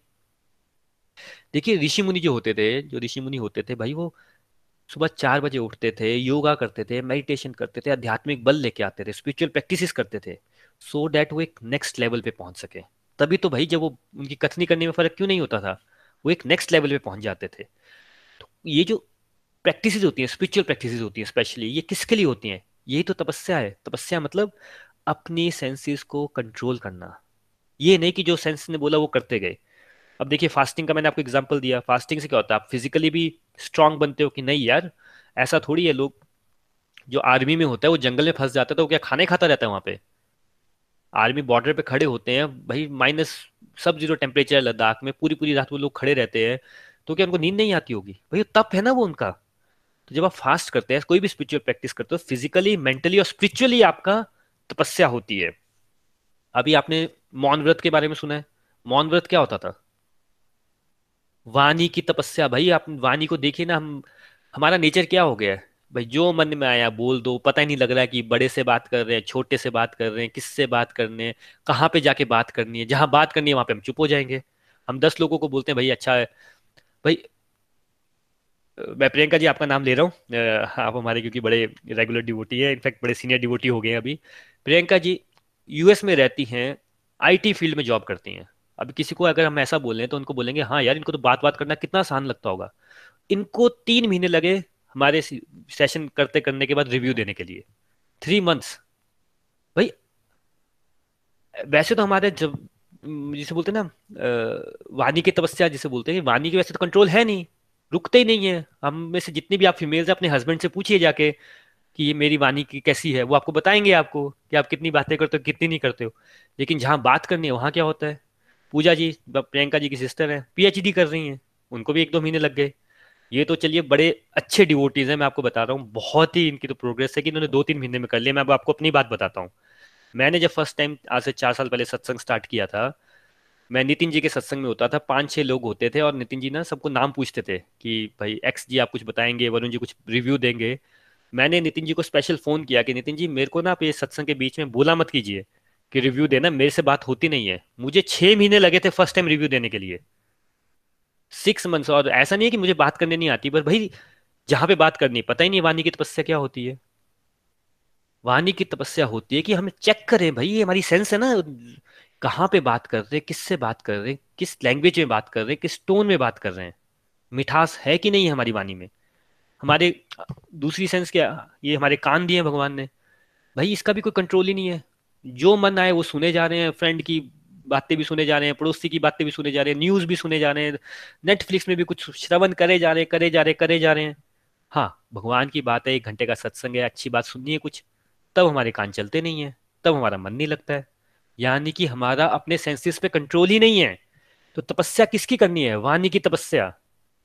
अपनी सेंसेस को कंट्रोल करने की तपस्या करनी है, इसलिए ये होता है तप। तप यानी कि कोई भी ऐसी एक्टिविटी आप करते हैं और सारी की सारी स्पिरिचुअल एक्टिविटीज़ तपस्या ये होती हैं, कोई भी ऐसी एक्टिविटी करते हैं जिससे आप थोड़ी देर अपने सेंस को बोलते हैं, रुको फुल स्टॉप लगाते हैं उस पर समझते हैं इस बात को, नहीं यार मेरे को अगर स्पिरिचुअल प्रोग्रेस करनी है, अपना माइंड फोकस करना है तो मुझे सेंसेस को दो मिनट के लिए तपाना पड़ेगा। जो भी ये बोल रहे वो नहीं करना है, रुकना है दो मिनट के लिए। नहीं तो हम और बच्चे में क्या फ़र्क है? अब मैं, फिर वही बात आ गई, मेरी तीन साल की बेटी है, उसको मैं चॉकलेट भी देता हूँ। और कोई फ्रूट भी देता हूँ क्या खाती है? वो चॉकलेट खाती है। अब ये तीन साल के बच्चे की बात है तीस साल की बात है। आ, मेरे आज मम्मा है नहीं। मैं आपको आज सुबह की बात बताता हूँ। विपुल भैया को बता रहे थे कि वो कहीं पे गए हैं एक्चुअली तो ना मेरी मम्मा को शुगर वो है उनको डायबिटीज़ है मतलब उनकी शुगर हाई है। तो उनको वैसे तो जब हमारे सामने रहते तो हम चेक रखते हैं कि भाई मत खाओ। तो जिनके घर गए थे उन्होंने क्या किया? सैंडविच बनाए कि ये बटर वाले सैंडविच है, मम्मा के लिए बटर वाले सैंडविच और जैसे वेदांत और बाकियों के लिए जैम वाले भी हैं। मेरी मम्मा गए और आपको क्या लगता है, उन्होंने बड़े प्यार से बोलोगा हाँ जी, मैं बटर वाला खा लेती हूँ। वो सीधा गए, देखा कोई नहीं, उन्होंने सबसे पहले जैम वाला ही सैंडविच उठा लिया कि एक जैम वाला पहले खा लेती हूँ। भाई, वो तीन साल का बच्चा भी वो कर रहा है, सिक्सटी ईयर्स की लेडी भी वही कर रही है, क्यों? सेंस की तपस्या ही नहीं है हमारे अंदर। ये, और ये कोई ऐसी बात नहीं आप अपने घरों में देख लीजिए। कंट्रोल ही नहीं किसी चीज़ के बारे में। जब दो व्यक्तियों का झगड़ा होता है बेसिक क्या होता है? दोनों दो मिनट शांति से बैठो पेशेंस से बैठो, भाई सुलझा लो। तपस्या नहीं है, पता ही नहीं है क्या पे क्या बात करनी है। उसके बाद भगवान ने क्या बात की है? भगवान ने बात की है सरलता की। भैया, आपकी लाइफ सिंपल होनी चाहिए। हमारे शास्त्रों में क्या बोला गया simple living high thinking simple living high thinking देखिए, ध्यान से सोचिए अपने जीवन के बारे में। कहीं पे भी हैं आप, जितनी भी एज है आपकी। हमने ना अपनी लाइफ को बहुत कॉम्प्लिकेट कर रखा है। हमारा फ्रेंड बोलता है, भाई, ये इंपॉर्टेंट है, हमें वो इंपॉर्टेंट लगने लग पड़ता है। मन करता है कि ये देख लो, वहाँ से इंप्रेस हो जाते हैं, फिर हमारा मन करता है, कुछ और है? फिर हम कई और, कई बार ऐसे डिसीज़न ले लेते हैं लाइफ में जो कि और कॉम्प्लिकेट हो जाता है। कई बार ऐसी डिज़ायर पाल लेते हैं, जैसे सैलरी कम है और किसी ने अगेन एक फ्रेंड का एग्ज़ाम्पल है, भाई, उसने मुझे बोला है कि वो सिक्स सेवन लाख का बजट है, वो गाड़ी खरीदने जाएगा। जब वो गाड़ी खरीद के लाया तो ग्यारह लाख की गाड़ी खरीद लाया। बोला यार एक ही बार खरीदनी है ऐसा वैसा बड़ा कुछ उसने मेरे को समझाया पर मैंने कहा भाई जब तेरा बजट ही नहीं है सेवन लाख का तो ग्यारह लाख की गाड़ी नहीं नहीं हो जाएगा चलो ठीक है। एक साल से गाड़ी कोविड है बंद पड़ी है उसके टायर भी पंचर हो गया बैटरी भी डाउन हो गई है इंश्योरेंस के पैसे भी लग रहे हैं अब वो रोता रहता है। ये कहाँ क्यों हो रहा है? क्योंकि भाई हमने अपनी लाइफ को कॉम्प्लिकेट कर दिया ज़बरदस्ती। फिजिकली कॉम्प्लिकेट कर दिया है। फिजिकली कॉम्प्लिकेट कैसे कर दिया है? भाई जब मूवी देखने जाते हो, आप टाइम भी वेस्ट करते हो तीन घंटे का। एक सड़ी हुई मूवी देख लोगे, पाँच सौ रुपए के पॉपकॉर्न भी खा लोगे सर दर्द भी लगा लोगे, घर भी आ जाओगे, उसके थक हार के टाइम भी पूरा संडे लगा दिया। ये क्या हो गया? फिजिकली कॉम्प्लिकेट कर दिया ना आपने? अपने आप को तो उसमें आपको इम्प्रूवमेंट तो कुछ भी नहीं हुई। और मेंटली भी कॉम्प्लिकेट कर रखा है। मेंटली कॉम्प्लिकेट कैसे कर रखा है? किस किस को लगता है कि भाई उसके पास ओवर थिंकिंग है? सोचते रहना सोचते रहना सोचते रहना। और जो आप सोचते हो, इस बात को गांठ बाँध लीजिए, जो आप सोचते हो, उसमें नाइन्टी फाइव परसेंट चीज़ें होती नहीं है। वो सिर्फ़ आप ही सोच रहे हैं। दुनिया में ना कोई फ़र्क नहीं पड़ता। अगर आपको फैक्ट जानना है ना, देखिए फैक्ट जानना है ना, अगर आपको कोई प्रॉब्लम हुई है, परेशानी हुई है तो 80 परसेंट लोगों को तो कोई फ़र्क ही नहीं पड़ता, आपको परेशानी है। जो बचे 20 परसेंट लोग, उनको बड़ी खुशी होती है कि भाई आपको बड़ी परेशानी है। और ये ना जीवन का सत्य है कि भाई फालतू में हमने कॉम्प्लिकेट कर रखा है, क्योंकि हमें लगता है बड़े इंपॉर्टेंट है। अगर मैं अपनी बात करूँ, मेरी डेथ हो जाए ना, जैसे आज आई डाई क्या होगा? जो बड़े बड़े ही नियरेस्ट वन उनको थोड़ा दुख होगा। बट लाइफ मूव्स ऑन भाई। दुनिया में इतने बड़े बड़े लोग हुए, पागल थे लोग उनके पीछे, भाई। मर गए, क्या फ़र्क पड़ता? कुछ नहीं फ़र्क पड़ता। एक नेक्स्ट से नेक्स्ट जनरेशन में लोग भूल भी जाते हैं। फ़ोटो रह जाती है दीवार पे। आजकल तो वो भी नहीं रहती है। तो फैक्ट यही है। सिर्फ़ लोग बोलेंगे हाँ यार, एक व्यक्ति था, सत्संग करवाता था पॉडकास्ट में आता था, चला गया चला गया। ये फैक्ट है। तो फिर हम अपनी लाइफ को इतना कॉम्प्लिकेट क्यों कर रखा है? इस पे ध्यान देना। तो भगवान बोलते हैं, अपनी लाइफ को थोड़ा सिंप्लीफाई करो। लाइफ को सिंपल करोगे तो टाइम मिलेगा। भगवान से जुड़ने का टाइम मिलेगा। भाई, अगर आपको अपने आप में से जिस चीज़ ने ना कभी कॉलेज वाले में प्यार व्यार किया अगर किसी ने तो क्या होता है? जब लवर के साथ बैठते हो तो पहले टाइम नहीं मिलता। थोड़ा थोड़ा टाइम लेके आते हो उसके पास। फिर शांति वाली जगह ढूंढते हो और धीरे धीरे बात करते हो। और बड़े खुश भी होते हो। बातें भी समझ आ जाती हैं। क्योंकि भाई, जो प्रेम का रिश्ता होता है ना, उसमें वॉयलेंस शोर मचोर नहीं अच्छा लगता। शांति से होता है सब कुछ। तो भगवान के साथ जब हमें कनेक्शन बनाना है, ये प्रेम भाव का कनेक्शन बनाना है तो भाई वो लाइए ना वो पॉइंट तो होगा कैसे? जब आपका मन शांत होगा। जब मन शांत होगा, तब वो भगवान से कनेक्शन होता है। मन शांत क्यों नहीं होता? क्योंकि भाई लाइफ बड़ी कॉम्प्लिकेट है, अभी छह बज गए अभी खाना भी बनाना है, अभी ऐसा भी करना है, वैसा भी करना है ऑफ़िस भी जाना है बुलाना बुला बुला वो चलता ही रहेगा, भाई जीवन खत्म हो जाएगा, चल जाएगा कनेक्शन नहीं बनेगा भगवान के साथ। फिर भगवान क्या करेंगे? ऐसे सर्कमस्टांसिस लेके आएँगे, भाई, सुनो मेरी बात, क्योंकि भाई, भगवान क्या हमारे पेरेंट्स है ना, जैसे मेरे मेरी बेटी है, अभी मैं फिर वो एग्ज़ाम्पल दूँगा, लिखती नहीं है, लिखती नहीं है, अभी मैं उसको प्यार से समझाया जा रहा हूँ, किसी दिन मैं उसकी क्लास भी लगाऊँगा, नहीं भाई टीवी भी नहीं देखना, ये भी नहीं करना, पहले ये करो स्ट्रिक्ट हो जाऊँगा, ऐसा नहीं मैं, उसके भले के लिए मुझे थोड़ा स्ट्रिक्ट होना पड़ेगा ना तो वैसे ही भगवान को फिर हमारे भले के लिए थोड़ा स्ट्रिक्ट होना पड़ता है तो ये जो भगवान सारी चीज़ें बता रहे हैं, ये यहीं से आती है तो ये हमें जो हम समझते हैं दैट इज़ नॉट राइट जो भगवान बता रहे कि अगर ये सब लेके आओगे, हमने अभी सरलता तक सिंप्लिसिटी तक किया है, आज हम इतना ही रखेंगे, और इसके बाद हम नेक्स्ट वीक चलेंगे कि और कितनी क्वालिटीज है। ट्वेंटी वन के आसपास है, अभी हमने एट कवर कर लिया सिंप्लिसिटी से। देखिए, ये सिंप्लिसिटी में एक और टच कर लेता हूँ। लाइफ पता क्यों कम्प्लेक्स हो गई है? अगर आपने हमारा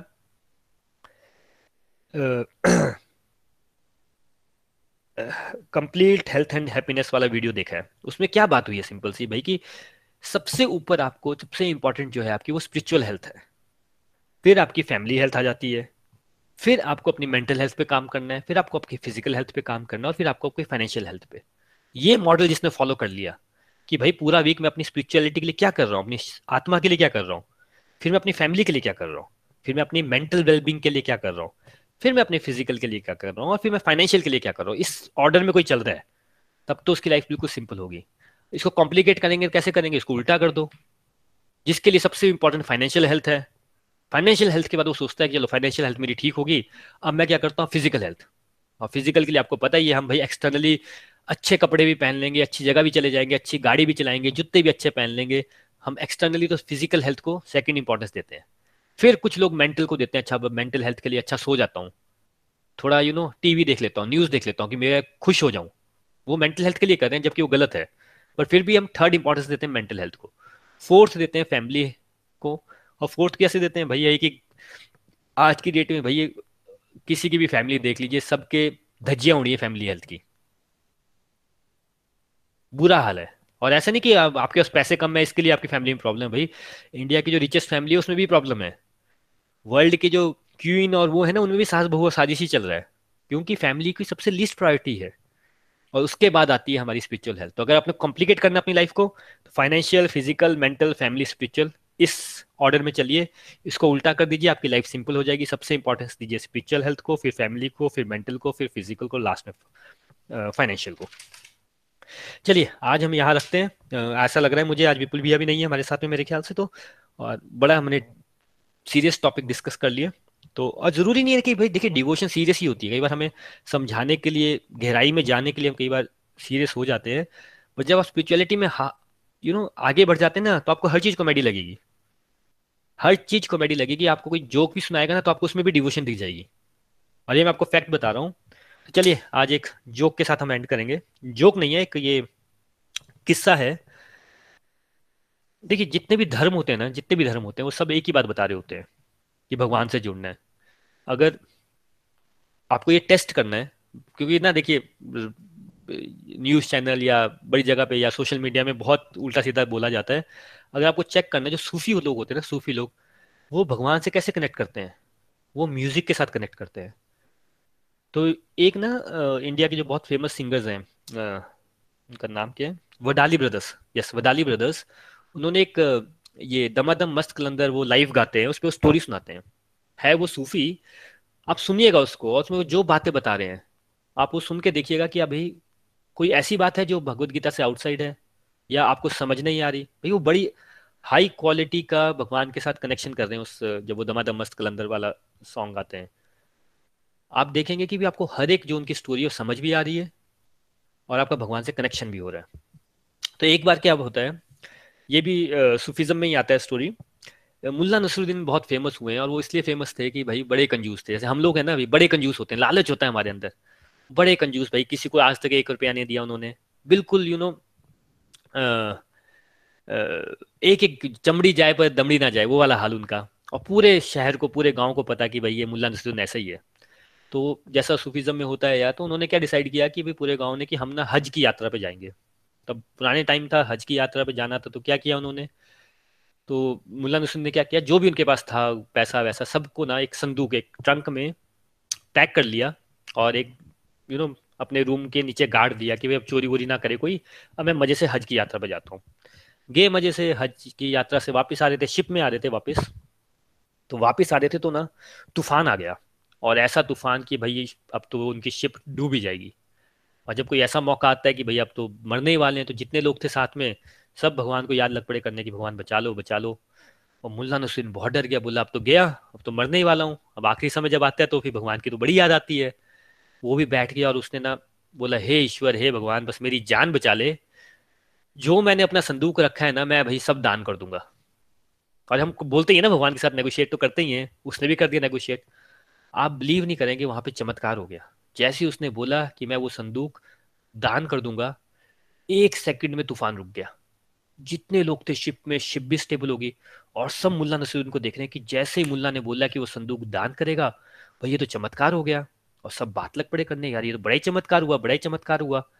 अब जब वो गाँव में वापस आ गया तो सब लोग बात लग पड़े करने की भाई ऐसा ऐसा हुआ था, हमारी तो शिप डूबने वाली थी, हम सब मरने वाले थे बट मुल्ला नसरुद्दीन ने बोला कि वो सब, जो उसके पास है, सब दान कर देगा और संदूक दान कर देगा, भगवान ने बचा लिया। अब एक दो दिन हो गए इस बात को, पूरे गाँव में बात फैल गई। कि भाई मुल्ला नसरुद्दीन वो दान देने वाला है। अब वो मुल्ला नसरुद्दीन कहीं भी जाए, ऑफ़िस के काम से या शहर में जाए, सामान खरीदने जाए, सब लोग उसको यही पूछना स्टार्ट कर दें। मुल्ला जी, वो कब दान कर रहे हो, कब दान कर रहे हो?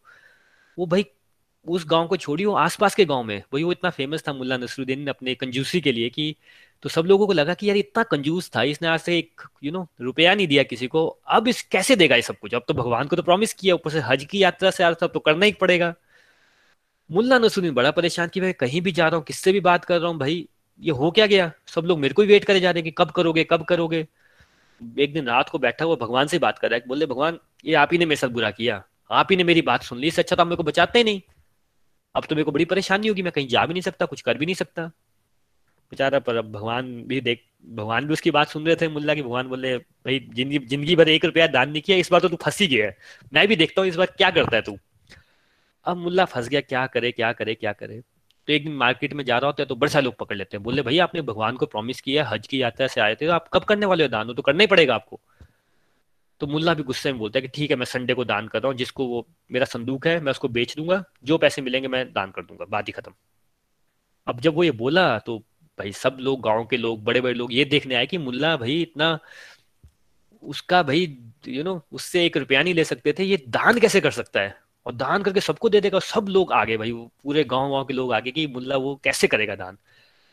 भाई, ठीक है, संडे आया, उसने अपना टेबल लगाया, उसके ऊपर संदूक रखा और संदूक में सबको बताया कि भाई, ये हीरे है, ये ज्वेलरी है, जो भी दस से दस लाख का इसमें सामान है, सारा का सारा। और भाई, जिसको खरीदना है, जो मुझे पैसे मिलेंगे, मैं दान कर दूँगा। ये मेरी डील थी भगवान के साथ, सबने सुनी, अब मैं ये पूरी कर दूँगा। बट ये जो संदूक है ना, बोले इसके साथ ना उसने ना एक बिल्ली बाँध दी। बोला, ये संदूक और बिल्ली इकट्ठे बिकेंगे। तो किसी ने पूछा, भाई, आप ये ये क्या मतलब हुआ कि संदूक और बिल्ली इकट्ठे बिकेंगे? बोले, कि शर्त ऐसी है, मैं जो बेचूँगा, जो पैसे मिलेंगे, भाई, मैं संदूक और बिल्ली इकट्ठे बेचूँगा, जिसको खरीदना खरीदे, नहीं खरीदना ना खरीदे बट बिकेगा ये दोनों इकट्ठे ही। सब सोच में पड़ गए। फिर लोगों ने कहा, चलो ठीक है, होगा इसका कुछ अब, भाई, हमें क्या फ़र्क पड़ता है? हमें तो संदूक चाहिए, उसमें चाहिए जिसको भी खरीदना होगा। फिर मुल्ला बोला अच्छा कि भाई, कितने में बेच रहे हैं? तो मुल्ला बोला ये जो संदूक है ना, ये संदूक, ये मैं बेच रहा हूँ ग्यारह सौ रुपये में, या ग्यारह हज़ार रुपये में।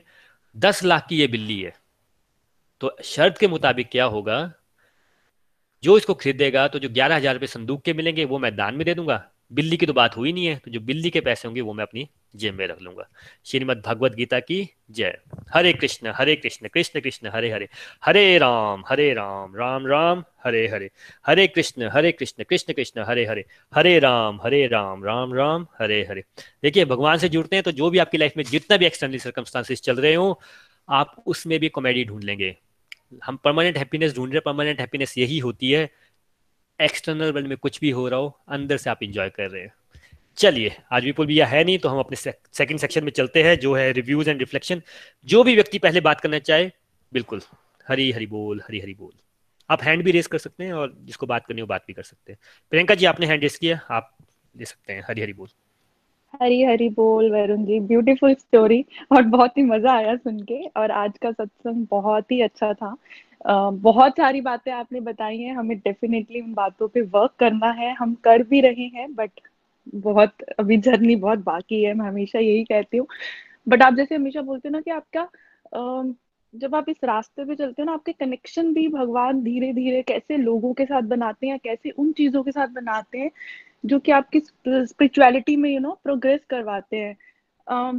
बहुत टाइम से ना मतलब मुझे याद भी नहीं है कि मैंने कोरा पे कब अपने you know email ID register की थी। मुझे अजीब अजीब से उसमें ना ऐसे डिस्कशन फॉर्म्स होते हैं, उसमें अगर किसी को नहीं पता है तो उसमें जो भी डिस्कशन होते हैं ना ऐसे वो आते रहते हैं कि लाइफ मतलब वर्ल्ड में कोरोना वायरस चल रहा था तो कोरोना के डिस्कशन आ रहे थे उस पर मुझे अब मैंने बहुत टाइम से नोटिस किया है कि मुझे कोरा में भी धीरे धीरे यू नो पहले आया कि बारह साल एक बंदी को मेडिटेट करके हो गया।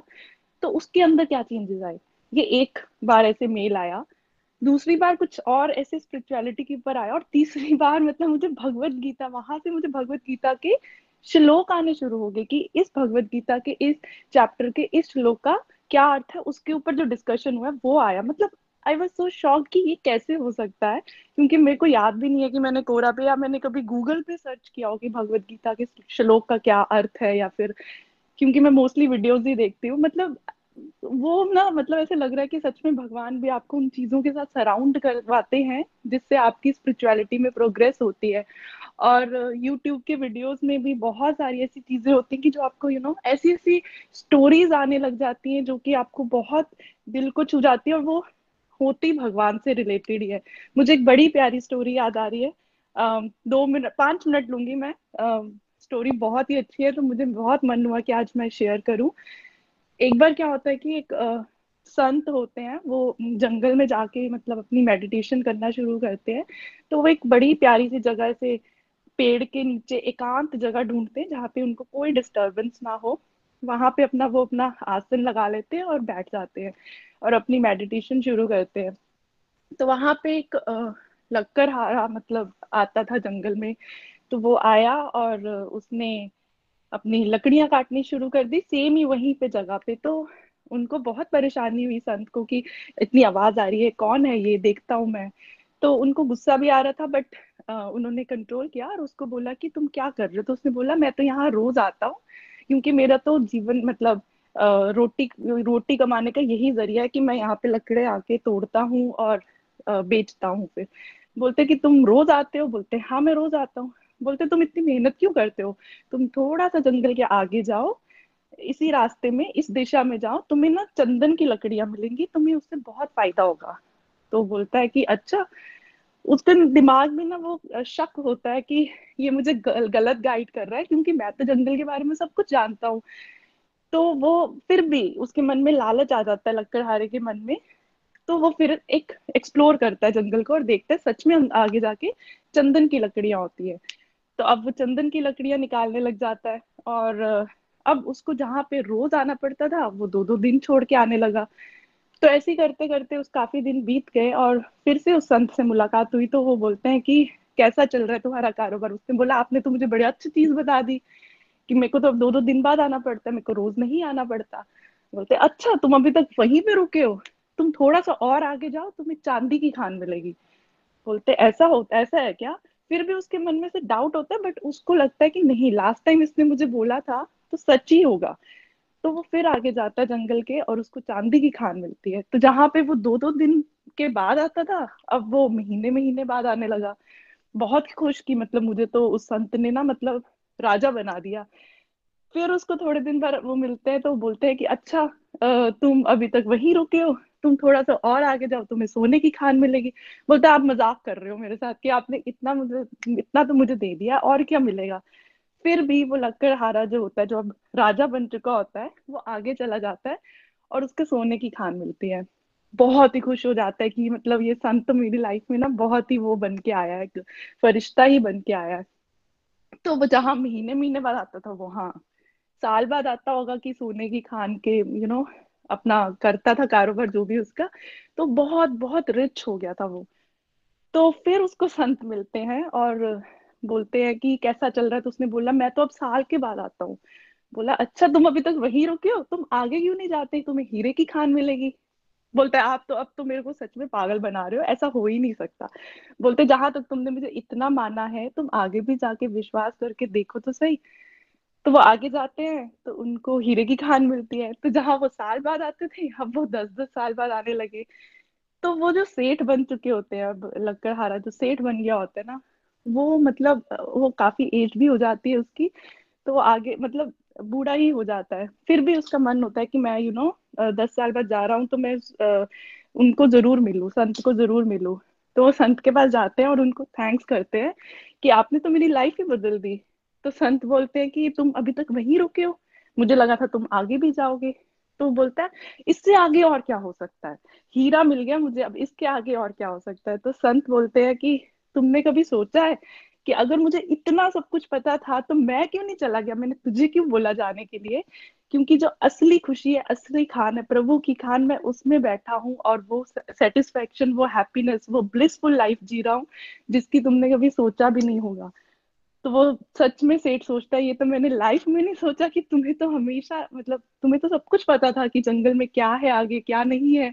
फिर भी मैंने ये सब कुछ कभी नहीं सोचा कि तुम यहाँ बैठ के यू नो मेडिटेशन क्यों कर रहे हो? तो ये मुझे स्टोरी बहुत ही दिल को छू गई कि ये हम भी अपनी लाइफ में यू नो पैसा कमाने की होड़ में इतने आगे चले गए होते हैं कि हम अपनी बिल्कुल स्पिरिचुअलिटी भूल जाते हैं। तो ये स्टोरी मैं शेयर करना चाहती थी। Thank you so much Hari Hari बोल। हरी हरी बोल Priyanka ji thank you so much for sharing this beautiful story मैंने नहीं सुनी थी ये स्टोरी और बिल्कुल, ये बात बता रहे ना, ये देखिए, ये भगवान भी हमें बताएँगे इसके बाद। लालच, भाई हमें हर चीज़ का लालच है, हम अपने लालच से ऊपर ही नहीं हट पाते।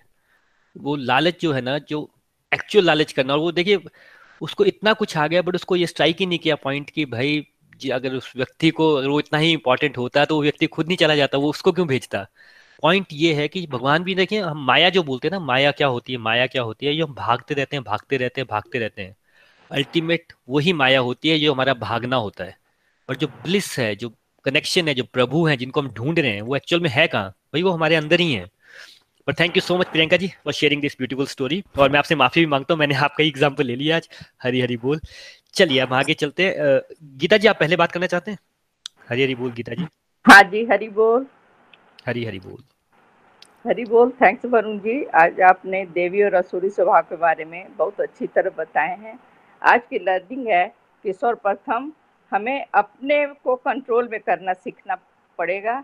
अपने इंद्रियों को कैसे वश में रखा जाए और अपने आत्म सुधार हम कैसे करें, इसके लिए हमें अपने स्वभाव को पहचानना है कि मेरा स्वभाव और गुण कैसा है।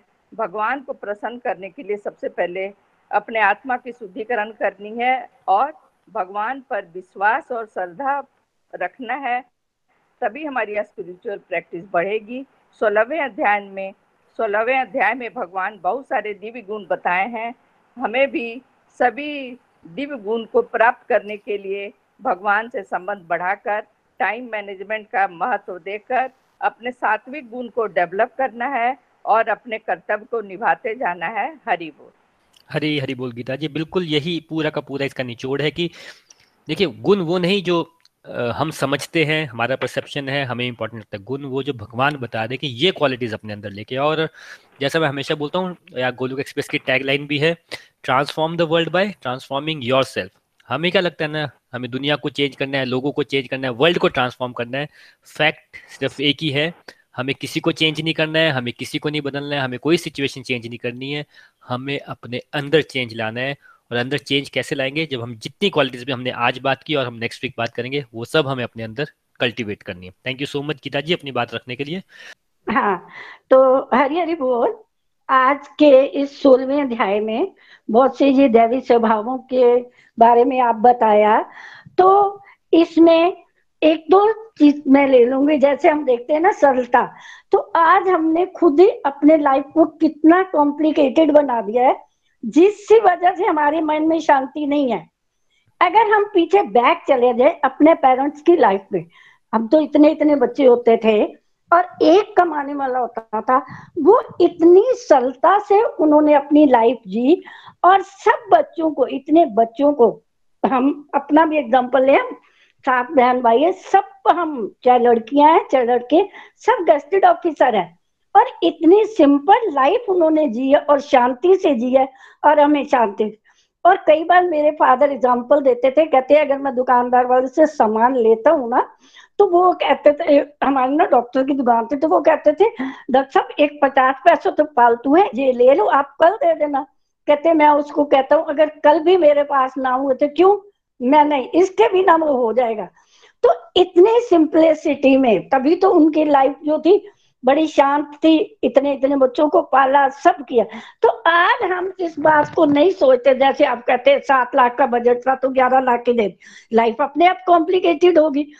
तो ये आज वो आजकल के जो हैं, वो सोचते नहीं है कॉम्प्लिकेटेड इसीलिए बन जाती है तो इसीलिए अगर हम अपने, उनका सोचें, हमारे पे अगर असर होता है तो हम अपने जीवन में वो बातें उतारते ज़रूर है।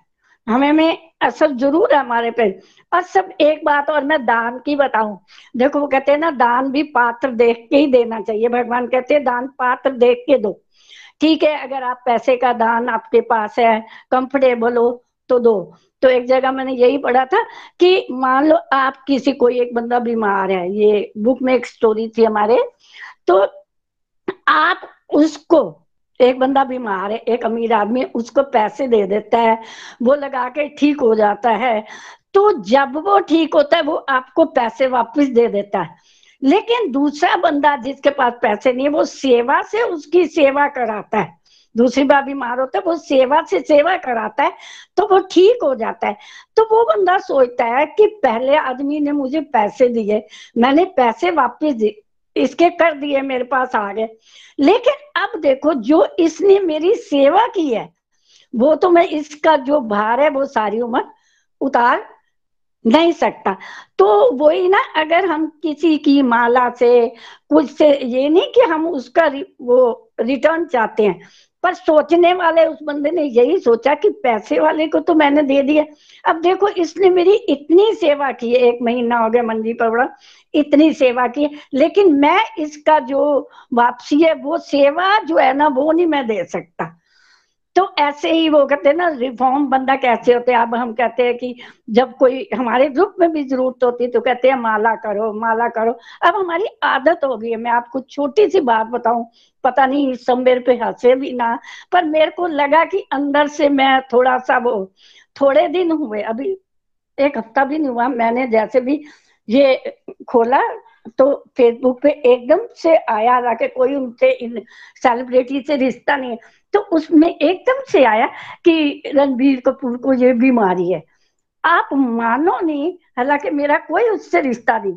मेरे को वो नहीं, मेरा एकदम ध्यान ना उसकी मदर पे, मेरे दिमाग में आया हाई राम, अभी इसके फादर गए हैं। मेरा दिमाग एकदम उसकी मदर पे फोकस हुआ। मैंने कहा हाई ऐसे ना, हालाँकि कोई, आप मानते नहीं हो, मैंने फटाफट माला उठाई, हालाँकि मेरी कोई उससे वो नहीं है। लेकिन एक मन के भाव आपको बता रही हूँ ना कि जैसे हमें आदत, कोई ये थोड़ा कि मेरे को कोई देख रहा है, वो मेरे से पूछ रहा है, कोई, आप मानते नहीं हो, मैंने फटाफट मैंने कहा, हे परमात्मा, नहीं नहीं। हम्म उसकी मदर का एकदम आया, उसका तो आप मानते नहीं मैंने फटाफट माला उठाई तो आप मानते नहीं मैंने उसके नाम की माला की, मैं कहना नहीं। तो मेरे को लगा कि कुछ अंदर से मेरे को है। तो ये दो तीन दिन, चार दिन से मैं जब किया ना तो अंदर से ना एक, आप मान दो मनू ये एक सेटिस्फेक्शन हुई।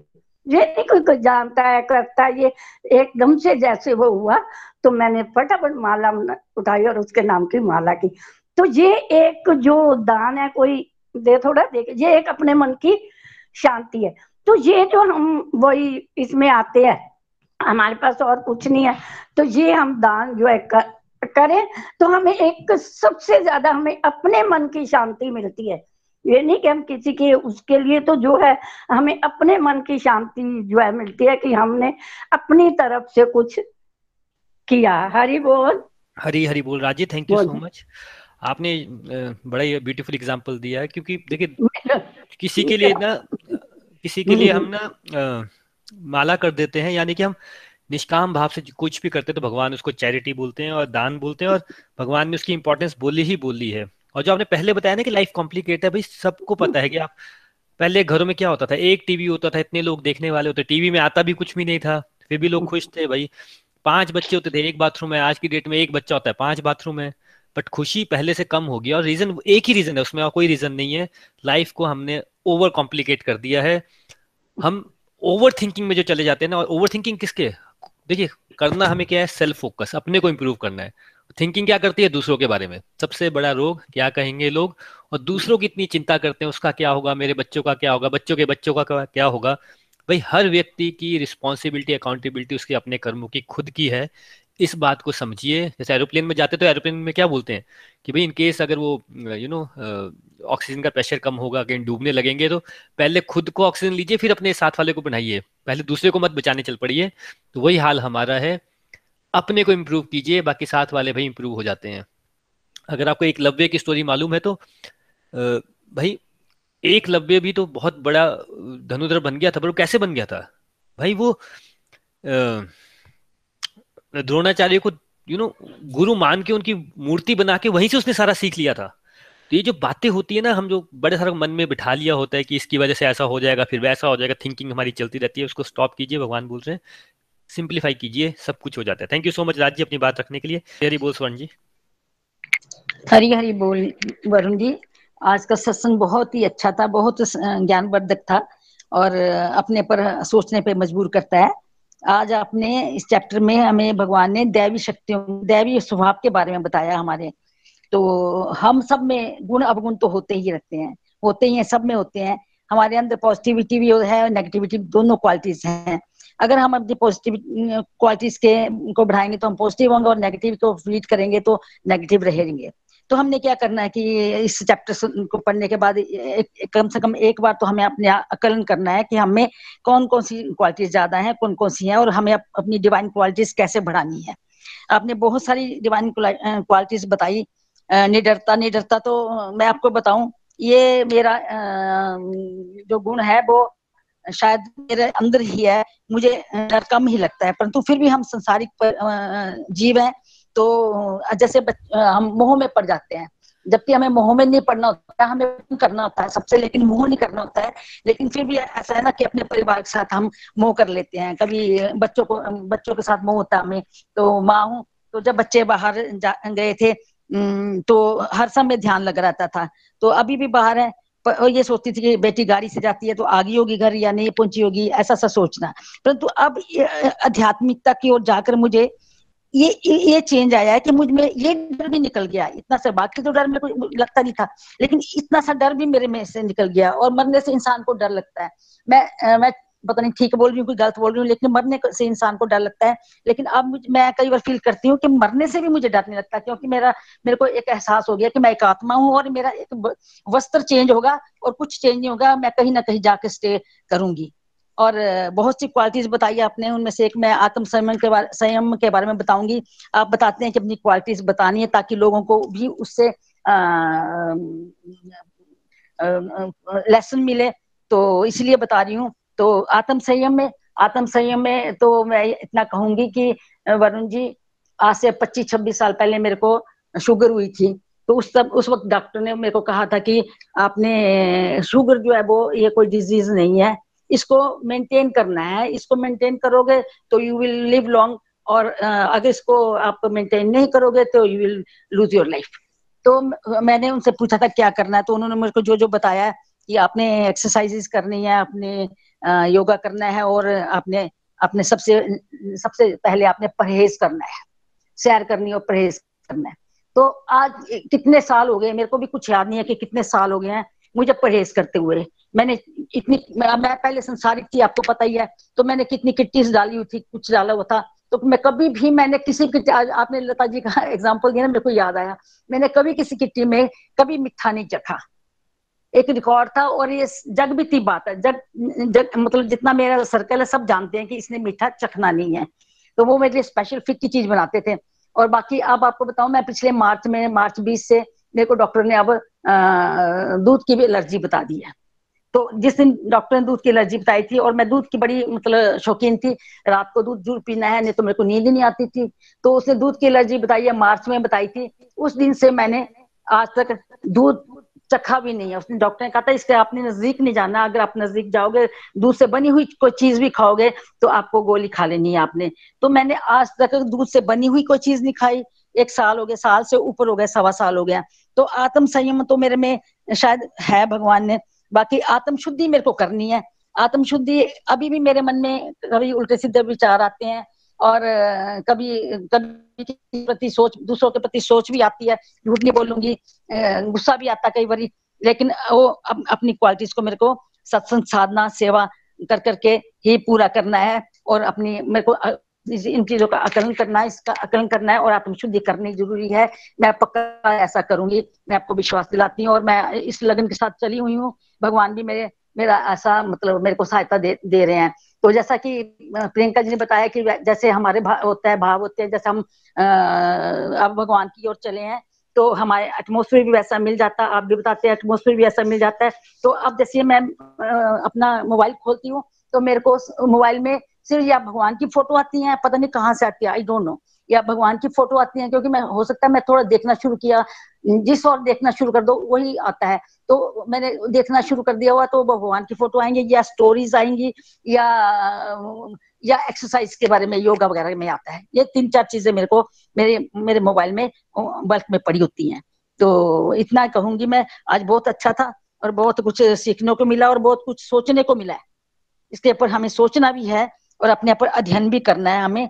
बहुत सी क्वालिटीज बताई हैं और कई क्वालिटीज हैं, कई नहीं है। तो चलिए, इसी के साथ मैं अपनी वाणी को आराम देती हूँ और हरी हरी बोल, हरी हरी बोल। हरी हरी बोल स्वर्ण जी, हरी हरी बोल। थैंक यू सो मच अपना रिव्यू शेयर करने के लिए। देखिए, आपने जो पहला एग्ज़ाम्पल दिया ना, ये कि आप ट्वेंटी फाइव ईयर से वो जो डॉक्टर ने बोला, उसको परहेज कर रहे हैं, जो तपस्या की बात होती है, वो तपस्या यही तो होती है, और होता क्या तपस्या? देखिए अलग अलग तरीके होते हैं अलग अलग चेक करने का तरीके होते हैं, कई जगह भगवान हेल्प करते हैं, कहीं नहीं करते हैं बट वो जो किसी को मैं समझाता हूँ यहाँ पे कि तपस्या क्या होती है और आपने वो चाहे दूसरे एंगल से की है बट वो तपस्या का आपको मीनिंग पता है कि हाँ यार तपस्या ऐसी होती है। और मुझे बहुत अच्छा लगा क्योंकि देखिए, इतने सारे लोगों के सामने ये बोलना है कि नहीं यार, मेरे अंदर ये क्वालिटी है, लेकिन मेरे अंदर ये वीकनेस भी है। हो सकता है आत्म शुद्धि का मुझे काम करना। और ये ऐसा नहीं कि आप, भाई मैं आपको फिर बता रहा हूँ, यहाँ पे कोई परमहंस नहीं बैठा है। मैं आपको कल परसों की बात बता रहा था ना अपनी कि कैसे मेरे मन में साइकिल खरीदने की डिज़ायर आ गई और सम मैंने वो खरीदी नहीं तो वो एक दिन पर मेरे को यू नो डिज़ायर का भी एक वेग होता है। वो ऐसे आती है कि बस सुबह शाम वो घूमे जा रही है, घूमे जा रही है, घूमे जा रही है, कर दो कर दो कर दो कर दो कर दो। परसों साइकिल की आ रही थी, दो चार दिन पहले एक टेबल चेयर की पता नहीं कहाँ से डिज़ायर थी कि अच्छा घर मेरा ऑफ़िस बनाना है। तो वो सब चलता रहेगा ऐसा नहीं कि मैं फिर वही बात बोल रहा हूँ, हम में से वही किसी का भी कनेक्शन भगवान से इतना स्ट्रांग नहीं है। पहले ये है कि हमें कंसेप्ट ही पता नहीं है कि ऐसा क्यों हो रहा है। एटलीस्ट अब ये पता है कि हाँ ये हो रहा है हमारे साथ हम ये करते हैं चाहे कोई भी चीज़ है चाहे you know harsh word use करना किसी का मज़ाक उड़ाना यू नो कुछ बातें करना टाइम वेस्ट करना पहले कंसेप्चुअली पता नहीं था पर अभी कंसेप्चुअली हमें क्लियर हो रहा है तो उस पर काम करेंगे ना। बट आई रियली अप्रिशिएट सबके सामने ये बोलना कि हाँ यार इस पर काम हो रहा है इस पे नहीं हो रहा है ये बहुत बड़ी डिवाइन क्वालिटी होती है। थैंक यू सो मच स्वर्ण जी अपना रिव्यू शेयर करने के लिए। चलिए राजस्थान चलते हैं और आ, हमारे साथ नीलम जी हैं। हरी हरी बोल नीलम जी। मैं कहना चाहूँगी मैम ने जैसे तपस्या की बात कही तो आ, मैं कहना चाहती हूँ कि मैं भी काफ़ी टाइम से इन चीज़ों को फॉलो कर रही थी तो मैं लास्ट थ्री ईयर से जैसे सुबह जल्दी उठ जाती हूँ जो कि लोगों को ऐसा लगता है कि बहुत ही बड़ा काम है बहुत ज़्यादा बड़ा। लोगों को लगता है पाँच बजे उठना मतलब पता नहीं क्या बहुत बड़ी चीज़ करनी है बट मैं वो कंटिन्यू कर रही हूँ बहुत ही सालों कब से? स्कूल से कॉलेज से उसके बाद अभी जॉब मेरा वो कंटिन्यू है रूटीन बट uh, लोगों को ऐसा लगता है कि नहीं दिस इज़ इम्पॉसिबल नीलम तो पता नहीं कैसे करती है। और एक बात और जो प्रियंका जी ने कही जब से पहले होता था मेरे साथ वाले जो लोग थे वो भी कुछ भी बातें करते रहते थे मुझे कुछ भी टाइम टाइम वेस्ट करते रहते थे। बट आजकल जब से मैं इन चीज़ों से जुड़ी हूँ तो वो लोग भी इसी तरह की बातें करते हैं मेरे आध्यात्मिक बातें करते हैं। और बस थैंक यू हरी हरी बोल। Thank you so much Milam ji. पहले तो भाई बड़ी बड़ी शुभकामनाएँ आपने रिव्यू दिया, क्योंकि देखिए, ये हमारे मन में ना एक पहला जो ब्लॉकेट होता है ना कि यार मैं रिव्यू दूँ ना दूँ दूँ ना दूँ। इतने सारे लोगों के सामने, क्योंकि सबको पता है पॉडकास्ट पे आ रहा है। रिव्यू देना इज़ अ ये आपका एक ना बहुत बड़ा स्टेप होता है। आप देखेंगे, एक बार आपने रिव्यू दे दिया, एक बार मन से वो निकाल लिया, और ये ये भी एक तपस्या होती है रिव्यू देना, क्योंकि एक बार आपने वो मन के चक्कर में नहीं पड़े। और रिव्यू दे दिया कि चलो मैं दे देती हूँ। ऑटोमेटिकली आप देखते रहेंगे कि आपको ना सब कुछ आसान लगना स्टार्ट हो जाता है। और आपने जो बड़ी अच्छी बात की कि भाई आपको लोग भी अब ऐसे मिलेंगे जो आध्यात्मिक की बातें कर रहे हैं या आपकी जो सुबह पाँच बजे वाली जो आपने बात वही भाई लोगों की लाइफ निकल जाती है, लोगों से पूछो उन्होंने सुबह पाँच बजे सूरज नहीं देखा होता है। भाई बहुत, ये आप बड़ी आसानी से बता रहे हो, मुझे भी पता है कि सुबह पाँच बजे उठना बहुत मुश्किल काम है। होता ही नहीं है। लोग जितना मर्ज़ी कुछ कर लें, होता ही नहीं है। Hari Hari thank you so much तो मैं हमेशा एक एग्जांपल देता हूँ कि हमारा गोलोक एक्सप्रेस का जो निखिल जी का सत्संग है ना, वो भी सुबह फाइव ओ स्टार्ट होता है और उसमें अराउंड टू फिफ्टी लोग होते हैं। पहले वही लोग होते हैं जो बोलते हैं कि यार हम तो उठ ही नहीं सकते, उठ ही नहीं सकते। हिमाचल में दिसंबर में भाई बर्फ़ पड़ जाती है, सर्दियाँ हो जाती हैं और लोग सुबह चार बजे उठ के माला कर रहे हैं। ये वही लोग हैं जो छह महीने पहले बोलते थे, यार पानी पागल हो गया सुबह। यू नो सुबह उठ कैसे रहा? हो देखिए, सुबह उठने की बात कैसी है ना, जो व्यक्ति स्पिरिचुअलिटी से कनेक्ट हो जाता है ना अध्यात्म से कनेक्ट हो जाता है, उसको ये सब बातें बहुत इंपॉर्टेंट लगती है। जो दुनियादारी का आदमी को क्या बोलेगा टाइम वेस्ट कर रहा है। अगर हमने किसी को याद हमने कर्म अकर्म वाला एक श्लोक किया था कि भाई, दुनियादारी के व्यक्ति को कर्म की चीज़ें कर्म लगती हैं और स्पिरिचुअल वाले बंदे को अकर्म की चीज़ें कर्म। उसमें क्या बात की थी कि भाई, जब आपकी आध्यात्मिक प्रोग्रेस हो जाती है तो जो दुनियादारी को कर्म लगता है कि आज सुबह चार बजे उठ रहा है, योगा कर रहा है टाइम वेस्ट कर रहा है। वो एक आध्यात्मिक व्यक्ति को लगता है इंपॉर्टेंट है, लेकिन दुनियादारी वाले को लगता है टाइम वेस्ट है। और जो दुनियादारी वाले को इंपॉर्टेंट लगता है शॉपिंग करना टाइम वेस्ट करना, बातें करते रहना, वो एक आध्यात्मिक व्यक्ति को लगता है, उसका ऑपोजिट लगता है। स्पिरिचुअल वर्ल्ड मेटीरियल वर्ल्ड एकदम ऑपोजिट है। But thank you so much आपने ट्रेन से रिव्यू दिया, मुझे बड़ी खुशी है, कोई हमारा सत्संग ट्रेन में भी सुन रहा है। हरी हरी बोल। चलिए अब हम चलते हैं मीना जी की तरफ़। मीना जी एक बार आप वापस ट्राई करना चाहेंगे? हरी हरी बोल वरुण जी। हरी हरी बोल मीना जी प्लीज़ आज का सेशन बहुत आवाज़ आ रही है जी? आवाज़ आ रही है? जी मीना जी प्लीज़ हाँ जी। तो आज सबसे पहले मेरी लर्निंग ये है कि हमें अपने अंदर वो क्वालिटीज पैदा कर पैदा करनी है कि जिससे भगवान हमारे से खुश हो। और आपने जैसे बोला ना कि सत्संग जो है वो आत्मा की खुराक है। वो अब बिल्कुल हंड्रेड परसेंट सही, क्योंकि जिस दिन सेशन करते हैं अटेंड ना तो उस दिन तो मन इतना खुश, हर काम में कोई भी बड़ा खुशी मन से हर चीज़ करते हैं और एनर्जी बड़ी पैदा होती है और जिस दिन सेशन मिस होता है, उस दिन ऐसा लगता है पता नहीं कुछ अंदर से कुछ खो गया हुआ है। तो कहीं मन नहीं लगता और मतलब सबको पता चल जाता है घर में कि आज मम्मा का सेशन नहीं हुआ है। और दूसरी बात है कि सेल्फ कंट्रोल की। तो वो भी मेरे पे फिट बैठती है कि माला मैं भी बोलती हूँ ना, माला नहीं कर पाती। तो वो इसलिए नहीं होती क्योंकि फोकस नहीं होता है। वो हम, मन को हम एकाग्र भी करती मैं भी, जैसे। ऐसे लगता है कि नहीं, मेरे से होती नहीं। अगर मैं अपनी मन को बुद्धि को कंट्रोल करूँगी तो शायद अब क्योंकि मेरे को किसी ने मैं बोलती रहती हूँ आपसे भी बोलती थी तो मैं सबसे बात ऐसे करती कि होती नहीं तो उन्होंने मेरे को बोला कि आप जब पूजा करते हो तो एक माला ज़रूर कर। आपने ये रखना है कि करनी है एक माला तो अब मैं पूजा करते एक माला करती हूँ सुबह। तो फिर मेरे को लगता है कि अगर मैं कर, एक करती हूँ तो इसका मतलब मैं कर कर सकती हूँ। तो अब मैं फोकस करती हूँ, कोशिश करती हूँ करने की और आगे से भी ये कोशिश करूँगी। और सबसे मेरे को बड़ी लर्निंग मेरी यही रही कि आपने बोला सिंपल लिविंग हाई थिंकिंग हमने अपनी लाइफ बहुत ही कॉम्प्लिकेटेड कर रखा है मेंटली भी फिजिकली भी। और जैसे होता है ना कि छोटी छोटी छोटी बातों को सोचते रहते हैं और उसमें अपना टाइम वेस्ट करते हैं। जो हमें करना चाहिए, वो नहीं करते जो नहीं करना चाहिए, वो करते हैं। वही बात आगे कथन करने की उसमें डिफरेंस नहीं है। हमें अपनी लाइफ को बिल्कुल सिंपल हम अगर रखेंगे ना तो हमारा मन शांत भी रहेगा और हम भगवान से जुड़ पाएँगे, हमारा कनेक्शन भी भगवान के साथ स्ट्रोंग होगा। हरी हरी बोल। हरी हरी बोल, Meena ji. Thank you so much अपने रिव्यू रखने के लिए। और आज आपने एक बड़ी अच्छी बात की कि देखिए, मैं कल भी यही बात टच कर रहा था कि वो हम क्या बोलते हैं? दूसरों को क्या एडवाइस देते हैं? कि भाई नेगेटिव सोचो कि पॉजिटिव सोचो। उसका पीछे का रीजन क्या होता है भाई? पॉजिटिव सोचना होता क्या है? कि हम पॉजिटिव बातें करें, हम यू नो भगवान क्या करते हैं? भाई भगवान बोलते हैं तथास्तु। जो आप बोलोगे वैसा ही होगा। आपने ये जो सबको बोलते जा रहे हो ना, मेरे से माला नहीं होती, माला नहीं होती, सत्संग के रिव्यू में माला नहीं होती, कोई आपका फ्रेंड पूछता है, माला नहीं होती अच्छा आपकी बहू पूछती होगी, वो माला नहीं होती, निखिल जी पूछते होंगे, माला नहीं होती। भगवान ही बोलेंगे अच्छा माला नहीं होती तो चलो तथा तो आपसे माला होगी नहीं। उल्टा बोलना स्टार्ट कीजिए कि मैं तो बड़ी आसानी से कर लेती हूँ, बड़ी आसानी से कर लेती हूँ, बड़ी आसानी से कर लेती हूँ। कुछ भी हो, मैं तो कर ही लेती हूँ, मैं करके रहूँगी माला हो जाती, इसे बोलते हैं पॉजिटिव थिंकिंग तो ये नेगेटिव थिंकिंग बेचारेपन में नहीं जाना है पॉजिटिव होना है, सिर्फ़ यही बात करनी है कि आप बड़ी आसानी से कर लेती हैं और मुझे आप नेक्स्ट सैटरडे संडे बताइएगा, माला हुई कि नहीं हुई। थैंक यू सो मच चलिए, आज हमारा समय बहुत हो गया हम चलते हैं प्रियंका जी की तरफ़। प्रियंका जी, आप अपने भजन शेयर कर सकते हैं। Thank you so much Hari Hari बोल। हरी हरी बोल हरी हरी बोल वरुण जी।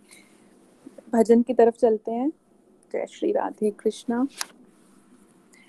एक राधा एक मीरा दोनों ने शाम को चाहा।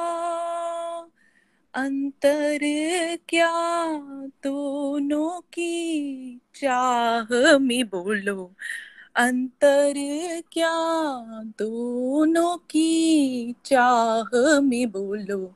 एक प्रेम दीवानीक दरस दीवानीक प्रेम दीवानीक दरस दीवानीक राधा, एक मीरा।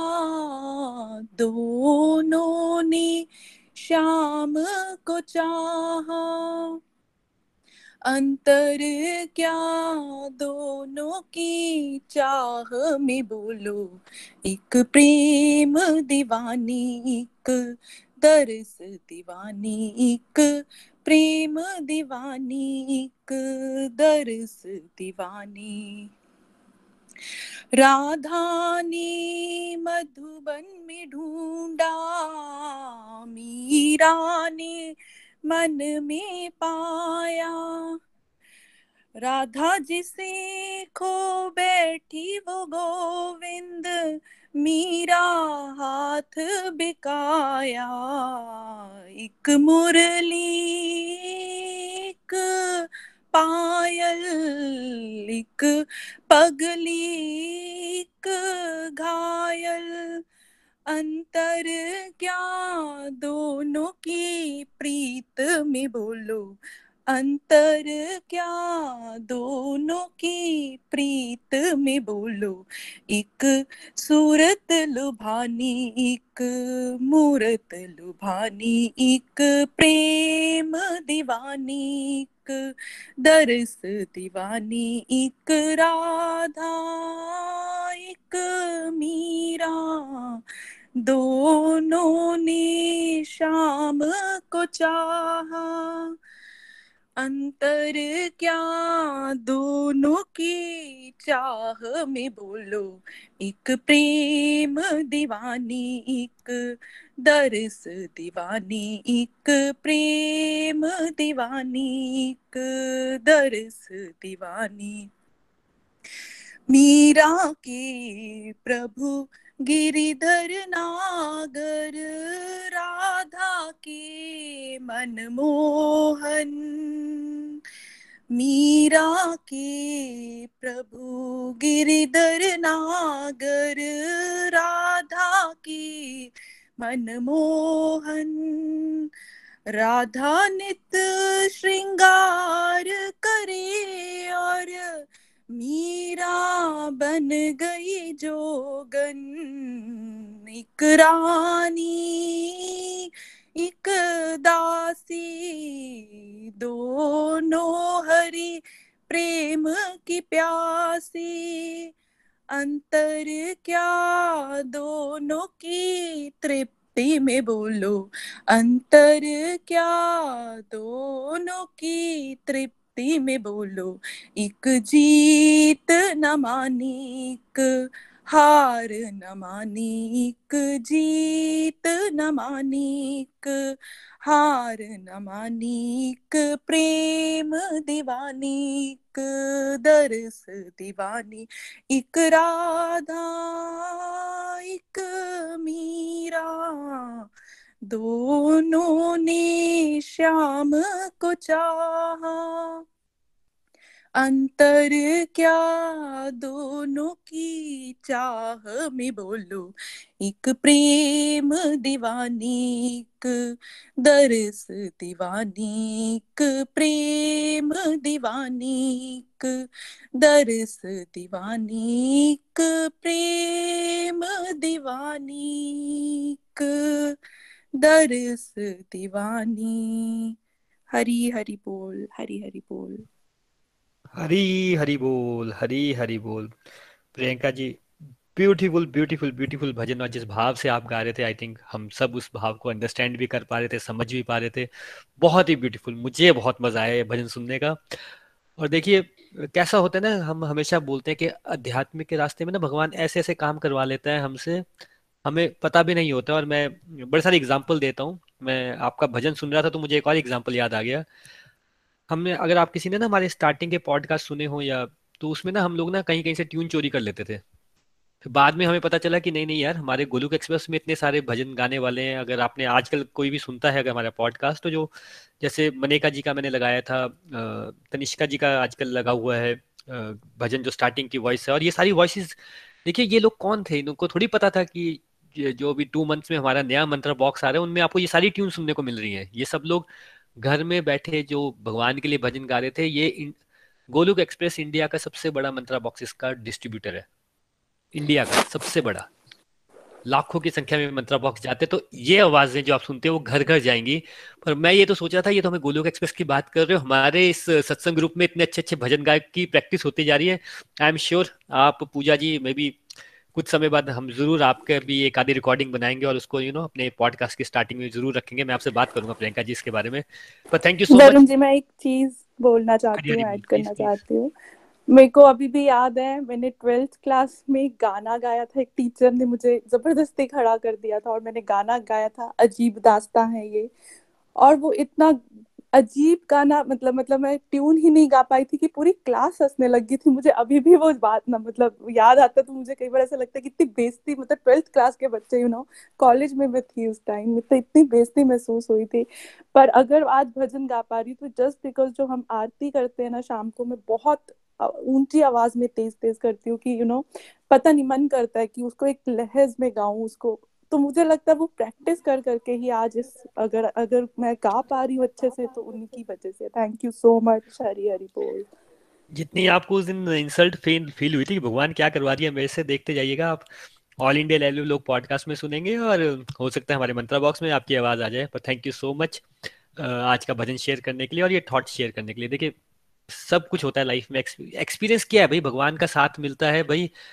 हम सब हैं क्या? गधे हैं भाई, भगवान का साथ मिलता है तो हम भी घोड़े बन जाते हैं। ये होता है, बाकी कुछ नहीं होता है।